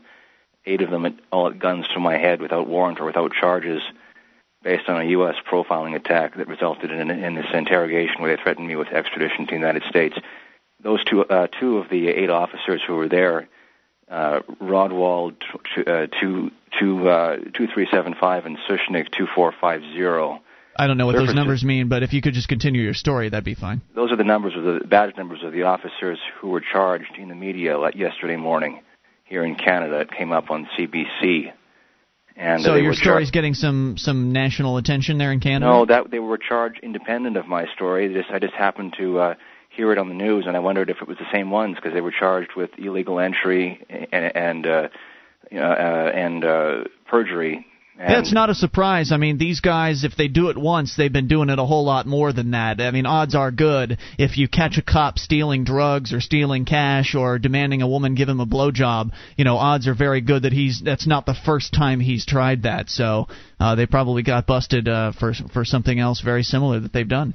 Well, yes, it was after, and it was after a year investigation that this conclusion was drawn upon. Are they actually? And so they're facing charges now. They're facing charges, and they, uh, they were at my mother's home on January 8th, two of them, four officers, uh, basically terrorizing her, again, without warrant or without charges. And this is actually after an incident uh, in which uh, Minneapolis police, who uh, profiled my mother and I in an aircraft, left me in a pool of blood on that aircraft, and we were put through a trial that had members and or affiliates of CIA, CIA, NSA, and FBI on the jury pool as uh, per the scanned-in documents at uh, aaronjamesstory.com, which is my website which illustrates all of this in, in well, copious detail. That's uh, A A R O N J A M E S S T O R. All right, you got your free, you got your free plugs in there, man. I wish you the best of luck, and uh, thanks for the update on your story. I hope the cops actually get brought to justice because it's so unusual. And thank you for the call. I ho- it's so unusual to see those things happen uh, when a when a cop does something awful, it, usually it's the case that the they all surround them uh, surround each other and defend each other, and uh, very rarely do they get anything more than a slap on the hand for some of the most egregious violations that you and I would end up spending years in prison for. They certainly seem to have a different sort of justice than than we do. Let's continue with Tom in California. Tom, you're on Free Talk Live with Ian, Nick, and Mark. Tom, California. Oh yes. Um, uh, you called me? Uh, you're right here on the air. What's on your mind? Oh, uh, uh, I was just wondering. Um, so I was having this political science class today, and uh, I asked my teacher. I had this quick study guide to the Constitution, and I looked at it, and I saw in the Thirteenth Amendment, which I knew it had ban on slavery, but also specifically involuntary servitude. Mm-hmm. And then I decided to check it to see any mention of a draft, and there was no mention of a draft, but there was a mention of a ban on involuntary servitude. So I asked my teacher, you know, hey, um, isn't slavery unconstitutional because it says there's a ban on involuntary servitude here? And she had the guts to just the balls to just instead of say you're I don't know, yeah, you're you're probably right. She just made up some glib and said, "No, well, it's a duty to your country, so it doesn't count or something." I should have. Oh, just, really? Yeah, well, I, felt, I felt like punching her in the face. I was but, just, That's probably not going to solve the, the, the problem. no. yeah, but but I but I'm just, I was just I was just I was just you know really frustrated. People you know, don't people people don't think about it this way. They they, they don't they don't question the paradigms that they're in um, because they they realize that they're going to be very difficult to get out of. But you're right. Um, draft the draft is involuntary servitude and it's wrong. And anybody who considers bringing it back is you know they're they're not thinking clearly. Well, and freedom and liberty is what makes this country great. Right, and it's not the only instance of involuntary servitude. In fact, I don't know if you've got more to your story. If you do, hang on, dude. Also I on the do. line, Carl, Matt, your calls as well. 800 259 9231. Love stories from inside the government school system. Always interesting stuff uh, and outrageous things going on there. More on the way. It's Free Talk Live. Our archives, website, and podcast will continue to stay free, but if you think other people deserve to hear this show, Consider becoming a Free Talk Live amplifier for just $3 a month at amp.freetalklive.com. Help free some minds. Visit amp.freetalklive.com. This is Free Talk Live. We're launching into hour number three of the program. You can bring up whatever you want toll free at 800 259 9231, the SACL CAI toll free line. It is Ian here with you. And Nick. And Mark. 1 800 259 9231. Join us on our website, freetalklive.com. The features for free, so enjoy those on us again, freetalklive.com. We continue with your phone calls. Uh, Tom is still on the line from California. Tom, you're in a uh, you're at a government high school. Uh, not a high school, it's a college. Oh, college. My apologies. I should have got gotten that because you did say political science, and I guess they don't. And anyway, yeah, and what pissed me off was that um, uh, whenever there's a draft that happens, everyone just accepts it's like, oh, well, you know, you know, it's bad, but you know, it's like, it's a, you know, it's okay, but it's not okay. I well, think well, no, wait. no, I don't think everyone accepts it. Certainly, there's a good chunk of the population that does, uh, because it- they've been indoctrinated with the, the concepts of nationalism and that whatever the government does is right, and we must follow uh, their diktats. And there's something ironic, which is a civil war, which is credited with eventually ending slavery, had was a drafted war. So it had it had slaves to end slavery. Yeah, that certainly is ironic. So, what happened, just to recap for our listeners just tuning in, is you were in a discussion in your political science class about the 13th Amendment, how it prohibits uh, slavery in America, and that you brought up to your teacher the draft, and you said, well, isn't the draft slavery? And, and what was her response? Uh, she said, "Well, you, well, uh, we owe." Uh, we owe service to our country or something, and I just, I just want, I just wanted to laugh till my little snot came out of my nose, but I didn't, of course. I think you used the t- you used the term duty earlier. Did she use the term duty? Yeah, yeah. I think should you owe service or duty to to your country, and I just, I just want to laugh because she, she, she was so brazen. She didn't just, she could have just admitted, you know, you're right. I don't know about that. You know, maybe, oh, you better ask somebody else about that. But she didn't do that. Instead, she just decided to just say bull crap because I know that that doesn't make any sense. The Constitution says nothing about owing service, but it does say something Well, about it can't say anything about that because the Constitution is a set of rules for the government to follow. And I think a lot of people are confused about that. The whole purpose of the Constitution was to create this entity known as the government and then give it a certain set of rules that it was to be very, very strict in, in its adherence to. Of course, it, it hasn't been. They've violated it so many times it's impossible to count. Uh, but that is the concept behind the Constitution. It doesn't tell us what we're supposed to do, it tells the government what they're supposed to do, and anything else that is not included in the Constitution is not within their purview as per the uh, the Tenth Amendment to the Bill of Rights. And in addition, to have a duty. Uh, is to have an obligation, is to have some sort of, uh, according to the dictionary, uh, something that one is expected or required to do by moral or legal obligation. Well, how is the obligation created exactly? That's maybe something you should ask your teacher. If it's my obligation to serve in the draft or jury duty, because jury duty is uh, one you can use as an example of a uh, of a real life draft going on today, you can ask her how was that obligation created. Hey, um, and there's one girl that asked me, you know, what's your issue? You know, wh- wh- why do you care so much about this? And I tell her, well, I care because there's a war going on, and I'm an 18-year-old boy, and Mm. I don't want to be dra- be to, to be forced by the government to get myself blown up in Baghdad by crazy people. Don't you love America? yeah. No, no, I love America. though, Like, like I just don't like the people who run it.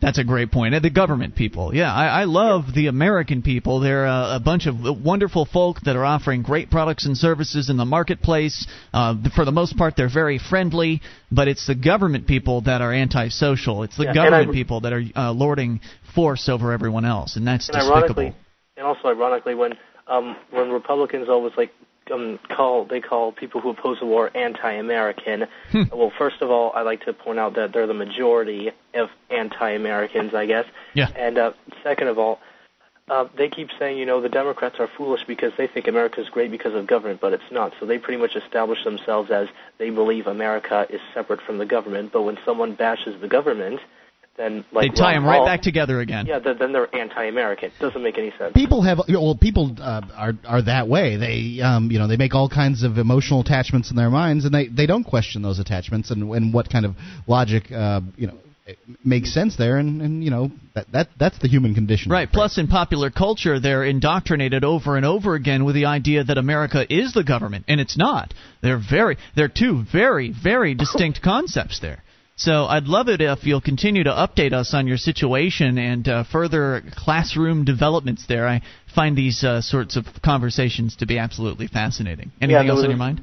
Yeah, there was this other guy that said, uh, "Oh well, no, it's not really slavery because uh, you have a choice. You can either comply with the government or you can go to jail." So I said, then, then, then what's then what's the right then? This doesn't make any sense.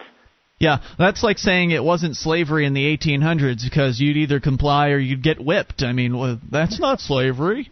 Yeah. You're still choosing. And on top of that, the draft actually forces you to risk your life. I mean, that makes picking cotton on a plantation look look a little bit better in comparison. I mean, if you just think about that, Yeah. it makes the draft is pretty much almost worse, I guess. Interesting point. Thanks for the call tonight, dude. Appreciate hearing from you. I think even the the men who wrote the Constitution would probably agree that conscription is is slavery essentially. Yeah. Um. They. I don't think they really had a great but amount of love for the Lincoln government. is the they were- greatest president we ever had and he brought Well, about conscription Lincoln, Lincoln didn't. Well, that's the opinion now. Yeah, I said the people who wrote the Constitution probably were opposed. oh the to real founding fathers not the people not who some shredded- pretender like lincoln Not the guy who pretty much shredded it. Yeah. Yeah, I mean that. Here's an outrageous, just short, short story, and we'll get back into the phone calls, but it's in relation to the, the draft issue.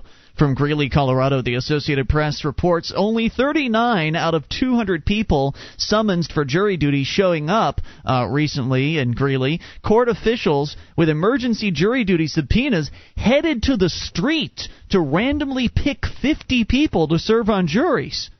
Witnesses told television Crazy. stations that administrators approached people walking on the sidewalk at grocery stores and even at a nearby gym where people in their workout clothes headed to court under threat of a contempt of court citation. Kevin, uh, Karen McMillan, one of the victims, told the administrators this is not right. She was approached while in a grocery store and ordered to serve.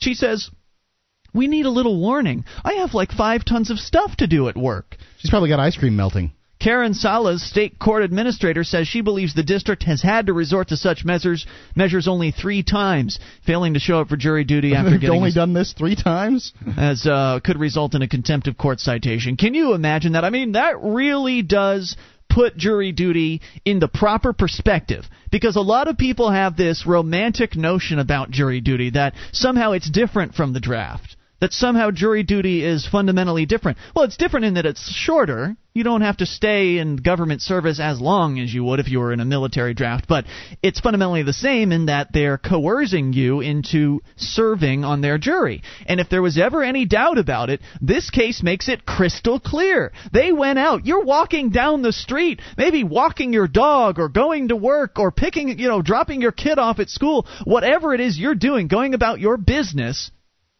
Some bureaucrat comes up to you and says, Excuse me, sir, we need you to report immediately to the jury uh, pool across the street over there, and if not, you'll be charged with contempt of court. You know, this is what's so funny about uh, our jury system is they they want people who don't want to be there to be on the jury. People that would rather find something else to do. They're like, hurry, hurry, hurry, let's get this over with. Uh, that aren't interested in justice. That are interested in getting the hell out of there. And uh, you know, they want to drag them in. Whereas myself. I'd love to be on a jury. Mm-hmm. I want I'm interested in justice. I'm interested in fairness. I want people that hurt people to be punished and I want people that don't hurt people not to be. You're not ignorant enough. They wouldn't put me on a jury if they, you know, if they had the op- opportunity to ask me the right questions. Oh, they yeah. certainly would not put me on a jury. Absolutely. So, I mean, is there anybody out there that still thinks jury duty isn't slavery, isn't a draft, a little mini draft in effect? They're ordering people from the street to report to jury duty on the penalty of contempt of court. That's that can put those folks in jail. That's serious business. Mm. 1 800 259 9231. Bring up anything. We go to uh, to Matt in Ohio. Matt, you're on Free Talk Live. Yeah, hi, FTL. Hey, What's what's happening? on your mind, Matt? Uh, I'm a podcast listener, and Excellent. I've been uh, listening to the secession talk of the last few days, Yes, sir. Mhm. And I'd like to bounce a hypothetical off you guys. Okay. By Okay. all means. We do love hypotheticals. okay, say New Hampshire has succeeded, and now the rest of the world will be looking at them, Mhm. especially like the liberty-leaning states, uh, like uh, Montana and Alaska. Yeah. Aren't they like more likely to gain support or follow in the same direction? You think? Well, Are you you're suggesting that one state uh, successfully seceding could encourage others to do the same? Absolutely. Of course they are. If you want to talk more, hang on. 800 259 9231. That's, in my opinion, the idea. More on the way. It's Free Talk Live.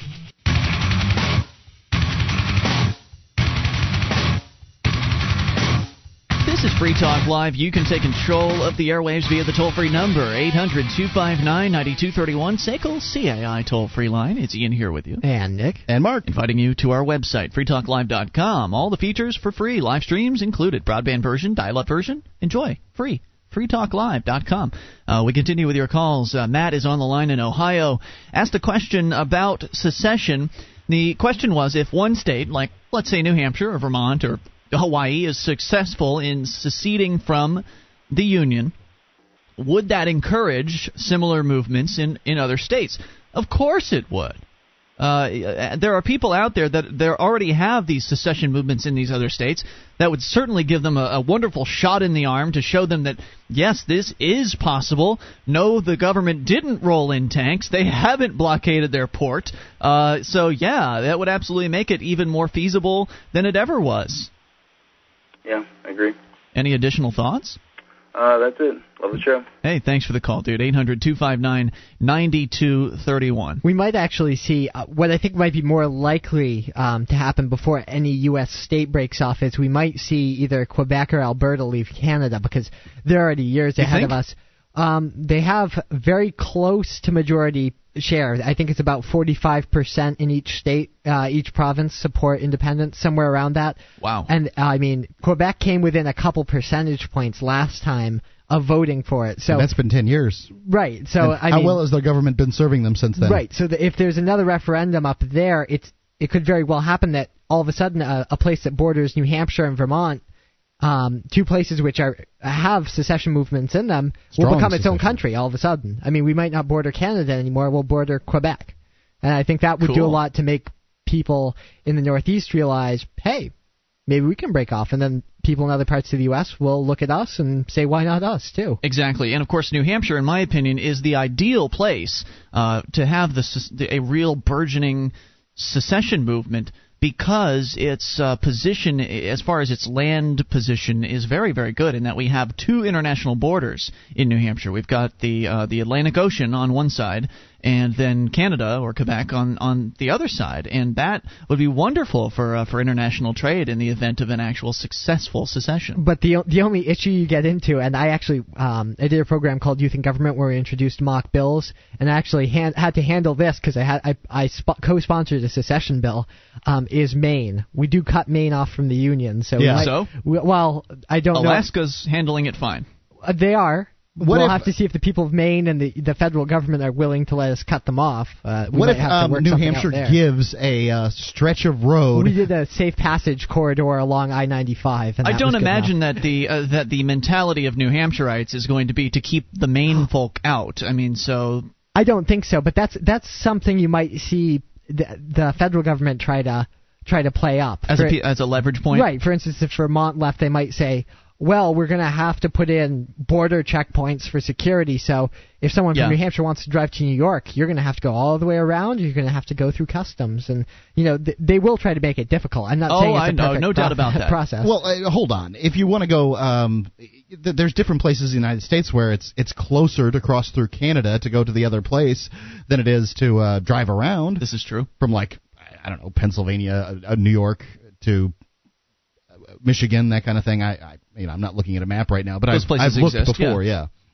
Right, that's that's true. I'm just saying that, that I'm sure if if a state leaves with the current anytime soon, the current security climate is going to be that we're going to have to seal off that border like they're trying to do with Canada and Right. Mexico. Because the terrorists could come right. in there. So whether we, New, I doubt New Hampshire or Vermont or any of these seceding states would want anything but open borders and free trade with the rest of the union. But the the federal government is going to try to make that as difficult as possible. I mean, even slap Yeah. tariffs on us. And Oh yeah, like this is no easy road. But then again, it's not an easy road going the road we're on right now, right, Nick? I mean, where Right, well, what you're saying earlier is that we're going down this road towards total totalitarianism, police state, uh, fascist socialism happening in this country with his ever increasing government, ever increasing money supply via uh, the inflation process. I mean, it's going down the drain. So it's going to get bad. If we go in the secession direction, it'll be challenging. But if we're successful, it'll be uh, wonderfully uh, good for our economy. Wait, uh, well, people people always say, and I understand the objection to some point because there's some people who still feel some kind of patriotic connection to the United States, and they just Right, want it's to see nationalism. They want well, they but they want to see it reformed. They feel, and I know Mark had this position up until very recently, where they just say, well, if it's, I mean, we do have a problem here, but we can just go back to the Constitution. And Yeah. honestly, I just we've been trying that for 30 or more years, Sure. depending on which movement you're in, and it, it hasn't worked. Yeah, I'm I willing mean, to say that that I, I, I'm all for that possibility. I don't think it's going to work out. Um, one of my caveats to the secession idea that I brought along was, in fact, red, white, and blue and Eagles had to come with New Hampshire. We had to have, you know, it, we couldn't, wouldn't necessarily take it from the United States, but we had to Um, have red, white, and blue and Eagles You know, I actually I have a bumper sticker on a flag bumper sticker on my truck, but it's a New Hampshire flag, not a U.S. flag. So if we left, I don't think I would then slap on the flag of a country we don't belong to. No, no, we, we He don't just have wants to have the colors. Uh, Wait a second. The Confederate flag was red, white, and blue, had stars on it. He just Um, wants a, he just wants Yeah, the colors. It's very all. unoriginal. How, uh, do there's France? a lot of country. France, I think, The- Holland. Everybody uses Texas. red, white, and blue. Russia. How about black and gold? How many black and gold uh, flags are there? With the Free Talk Live logo, I'm for it. Um, the uh, yeah, the New Hampshire's flag. Uh, That'd be is somewhat awesome, the Free unre- Talk Live logo, You yeah. know, It, it is kind of it is kind of a crappy national flag. I'll give you that, but. w- it's a I- fine state flag because well, state flags don't matter much. But for a But national- then if it's a national flag, then people might care a little bit more because I just wonder how much of this there will be. I mean, if we actually get to the point of, of Well- secession, how much bickering and infighting will there be over what the flag should should be like? Well, when the, when the United. States when the United States was founded, they they did have committees that took forever coming up with the the national seal and the flag and and all the symbolism. They argued over it for Yeah, years. the, the problem with New with Hampshire is they already have all those things. So therefore, if people want to redo, you- you're never going to get that redone. So you know, You can always fly your own flag, Mark. anyway. You know, you can always have your own flag because. Uh, can we talk about your little plan? What- yet? what's the one you were talking about during the break, the unincorporation. plan? yeah, I, I don't, I don't know. No, we can't. Okay, some other time. Some other time. Uh, I don't want to tease anybody. That was good stuff, but Yeah, yeah, it will. It'll come out. All right, we'll uh, go to the phone calls here and talk to Keith in Ohio. Keith, you're on Free Talk Live with Ian, Nick, and Mark. Yeah, uh, Nick and Mark, I was wondering what Whoa. ever happened to Actually, Keith, I'm going to put you back on hold. Your phone is unacceptable. I'm going to have you uh, the board up, maybe give you some instructions uh, to call back on a different line, or just try the same line again. Not sounding too hot. We'll uh, we'll get we'll bring you back here in a little bit. Let's try Carl in Montreal. In the meantime, Carl, you're on Free Talk Live. Hey, I'm um I've called before. It's been I haven't been calling that often, but um my case is starting to get attention up here. I'm the American who came to Canada after being railroaded into the uh ju- in the judicial system because I started uh, making cartoons and mocking Bush standing before God and standing before a firing squad. And the uh, Secret Service had me locked up, and they brought up some other charges which were not even related. And then they lied and distorted the facts. I ended up going to jail for a long time. I got the evidence, confronted the prosecutors, and they refused to correct what they've done. And I came to Canada and claimed refugee status along with other Americans here and been detained by the So- Canadian Immigration Service. So what's the latest? Well, um, I'm starting to get news up here and on the internet, uh, some interviews with the local media, and uh, I've been arguing that the U.S. system is corrupt, and I, I support succession. I brought this up in court, and then they've tried to, you know, do everything to me, demonize me, refuse to release me on grounds that I'm a flight risk. I've had supporters come to court for my case. Because I say that the U.S. system is past reform, just like what you know you were saying. Absolutely. And Aaron James also. I mean, they've lied on me. I, I have witnesses. Carl, have thanks for the update, dude. Appreciate it. More on the way. It's Free Talk Live. With your help, we can spread the message of liberty around the world. Consider becoming a Free Talk Live amplifier for just $3 a month now at amp.freetalklive.com. If you can't afford it, keep enjoying us for free. If you can spare the three, visit amp.freetalklive.com.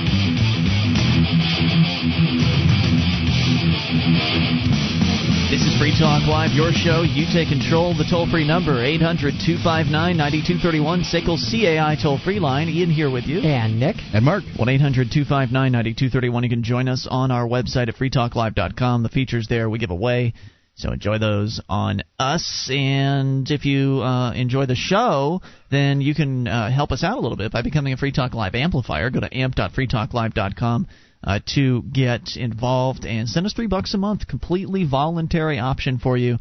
You get some perks. It helps Free Talk Live get on more radio stations, spread the message of freedom and liberty. Sound money's under attack. The Liberty Dollar offices were raided by the FBI and Secret Service on November 14th, and all of its precious metals, computers, and records were seized. Your money's ur- or your, your help is urgently needed. Go to libertydollar.org, though they won't turn down your money either, uh, and sign up for their updates and register for the lawsuit. Don't let the government steal your money and destroy the Liberty Dollar. They'll give you gold and silver for your silly little for your silly Federal Reserve Federal notes. Reserve notes. It's a hell of a deal. LibertyDollar.org. Uh, as we continue with your phone calls across the pond to the UK, Ziggy's on the amp line. Hi guys, right. Um, basically, do you remember a few weeks ago I phoned you um, about the government? The government here uh, has made proposals to clamp down on prostitution. In Yeah. fact, banning uh, the uh, transaction for paying for sex. Right, because it's legal right now, and they're going to ban that. Yeah. Okay. Well, anyways, I basically emailed. I, I'm a member of the Liberal Democrats, who are the third largest party in Parliament, and they are meant to be the party who represent individual liberty. Hmm. And so I emailed every single member, a parliamentary member, of, uh, and basically I got guess how many responses? How many members are there in Parliament?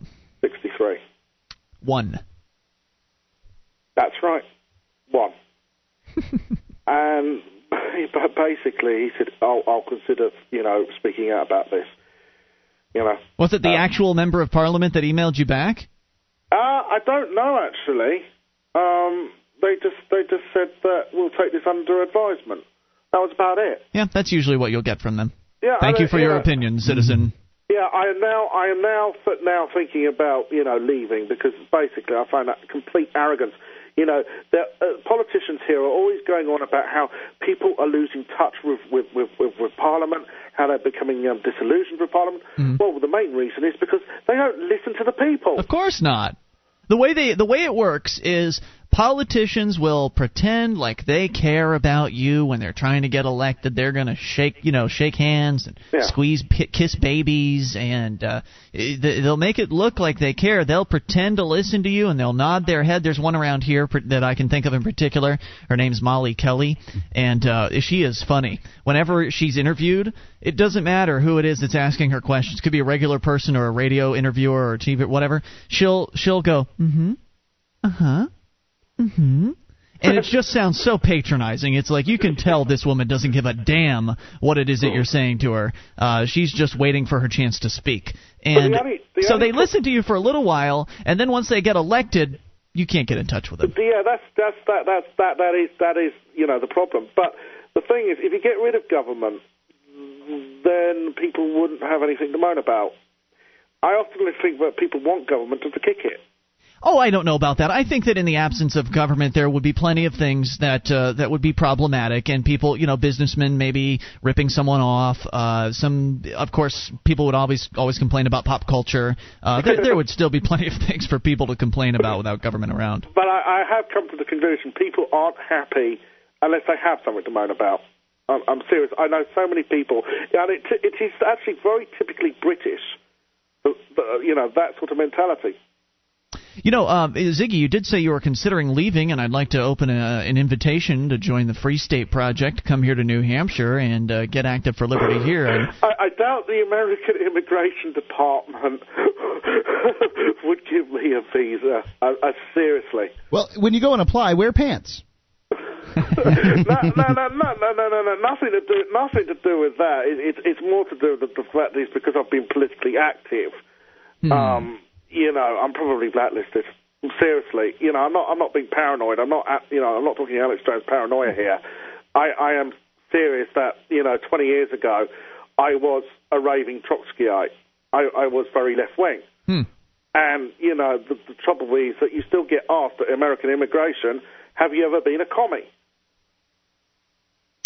Yeah, I don't know, man. I don't know what that process is like. I don't know how easy or difficult it would be. I know that Mark, there's a gentleman in France, one of our listeners, who's been trying very desperately uh, for a while to come here, and it has been, even though he's an entrepreneur with uh, with a, a decent amount of money in the bank, uh, it has been a nightmare for him. So, it, it- you Yeah, know, the system really, you know, they they just don't want people here, even good ones that are going to bring money into, the, uh, you know, for all of us and benefit us all. Yeah. Which is why we need to secede so we can open the borders and have good people like you coming in here to make a better life for themselves. Well, I'm probably I'm, I'm thinking about I'm, I'm, you know if I can if I can get past the the, the, the, pro- the problem with um, uh, American immigration, I am thinking about um, trying to come for PorcFest. Oh, that would be awesome. Very cool. Um, June, isn't it? Yep, yep. Uh, we'll tell you more about that uh, on the way here as the months progress. But porcfest.com to learn more. And the, the UK is not it's not a visa country, right? You can visit without a visa. No, yeah, you can, you can, but the, the, the problem is, I have, I, I mean, I, I don't want to drop any names here, but I know people who have had problems at the other side in America. Sure. Right. uh, You know, being, be, be, get, you know, basically being taken into a side room, um, and you know, being told that they're being put on the next plane back. Well, as long as they're paying for your ticket back, uh, I don't know. It might be worth it to try it and see what happens. Ma- Yeah. It certainly would make an interesting call to Free Talk Live. anyway, take care, mate. Thanks, Ziggy. Goodbye. Appreciate the call. 800 259 9231. So come on over if you're tired of the country that you're living in. I wish we had a better underground network of places for people like Ziggy to stay.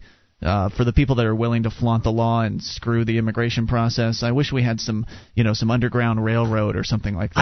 I I know we had there was one member of the Free State Project from a European country who I know was thinking about coming. I don't know. He was talking about trying to find a place underground to stay. Mm-hmm. I don't know if he ever. I haven't heard. Remember, don't remember hearing from him since. So maybe he did. Maybe he didn't. The tough part, I think, would be finding work, right? I mean, because not everybody wants to come over here to wash dishes for the rest of their life. Right, you have to find. Well, you'd have to find someone who would be willing to employ you, either knowing that you didn't have paperwork or Right. no questions asked. I think that the more liberty activists that we have coming to New Hampshire, the more of those underground opportunities there will be.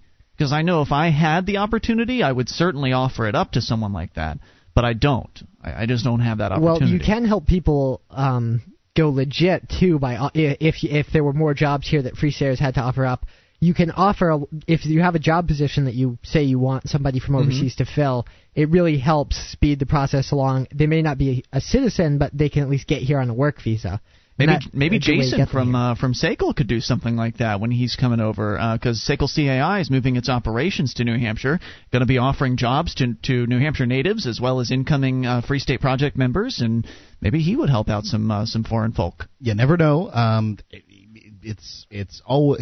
It, it, I'm sure it has its own uh, risks and rewards, so you have to look at that situation, each person for themselves. I don't know if it comes with any rewards. It's just doing doing a nice thing for people that love liberty in other countries. It's probably very Having people and that difficult. love liberty working for you as a reward. Okay, that's true, but it's probably uh, there are probably a lot of hoops to jump through, and it, it might not be worth as far as Mm. the return on investment. I don't know it, how much it, time it could or be a poor business decision in Yeah. terms of money making. But I think I think businesses are a key element that we're missing here. I was hoping that a lot of the early movers would come and with their own businesses Mhm. or start new ones. But obviously, it hasn't worked out that way. I mean, it's difficult to move a business. So Right, the that's taking a while, yeah. The early movers are generally people who can are financially independent and can pull up and move.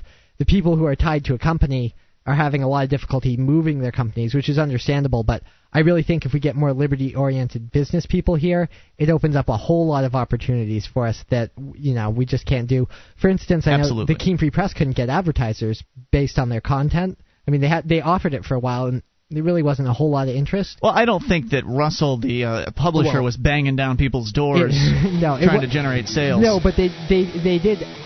Some people express interest until they kind of figured out the content. I and- see. And it can scare people away. So if you had people open to, to taking that risk, you know, you might you might be able to do a lot more that we Agreed. And, and we're going to see that. It's just as you say, it's taking time. Patience, indeed. We are uh, the earliest of early movers, so uh, things will grow and change and get even better over time. 800 259 9231. The last remaining moments. Your calls are next. It's Free Talk Live.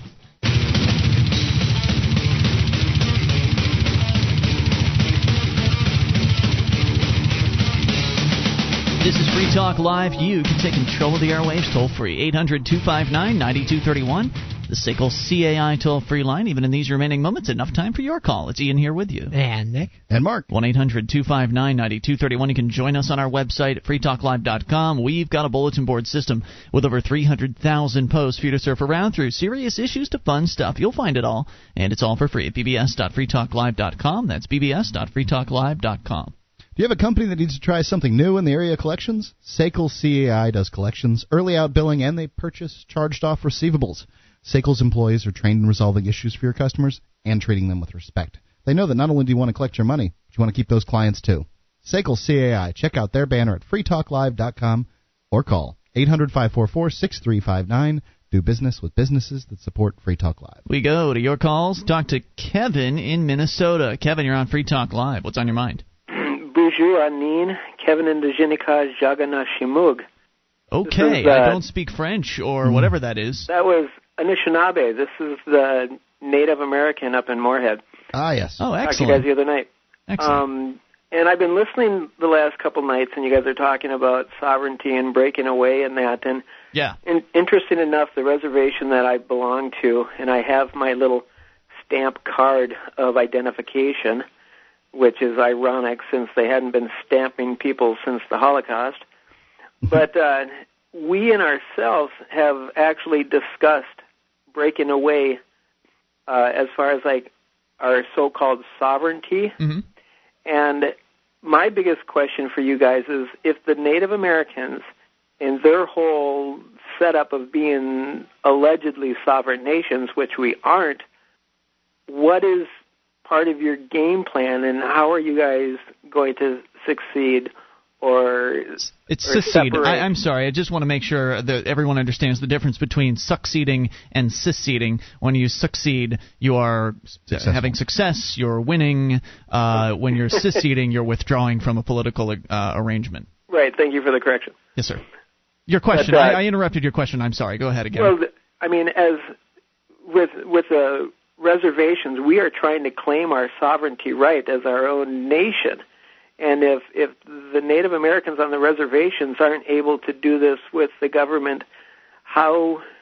And and I applaud you for your efforts, and I wish the best for it. But how do you think it's really going to be attainable if the reservations themselves can't break away? Well, it would seem like uh, Native Americans have some really good chances to break away, depending on what the treaties are.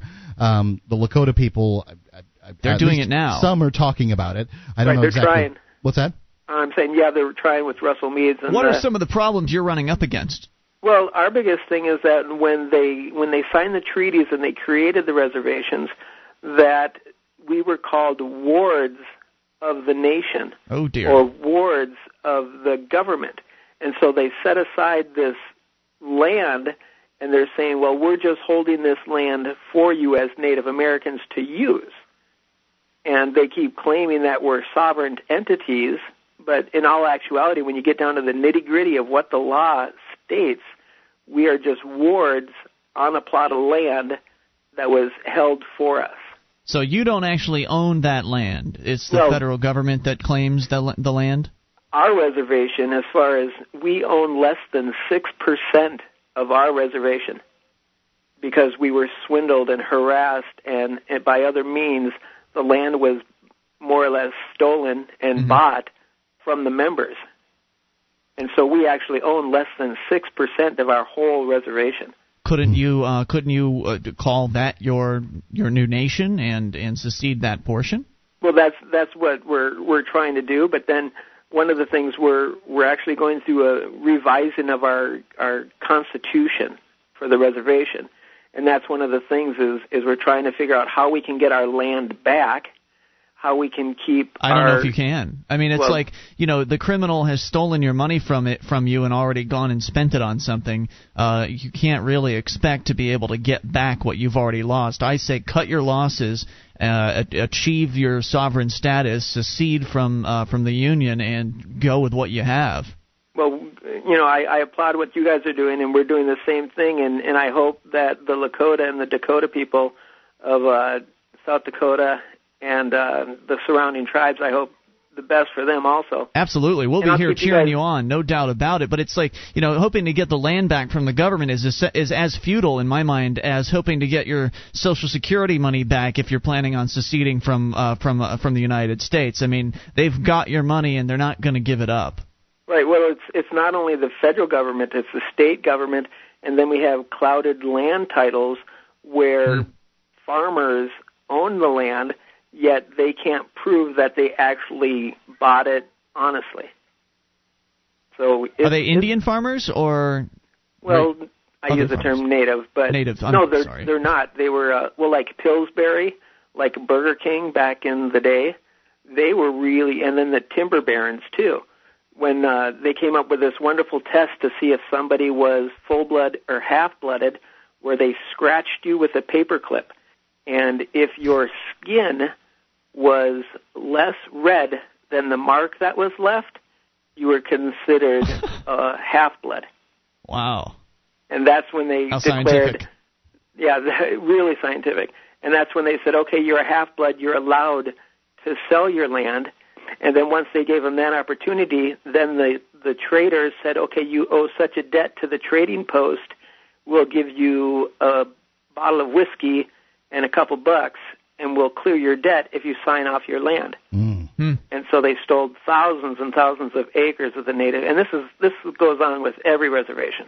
Oh yeah, you guys have been screwed over. I mean, the Native Americans have been screwed uh, just as far as anyone could possibly ever be screwed. And as you said, uh, the government considers you wards of the state, uh, Yep. and that's not a very good, that's not a very uh, wonderful position to be in. That's that's sad, man. And I- and I think that if you were to move forward with the secession movement, then or or whatever you want to call it, I- again, because you can't secede if you never joined the union voluntarily in the first place.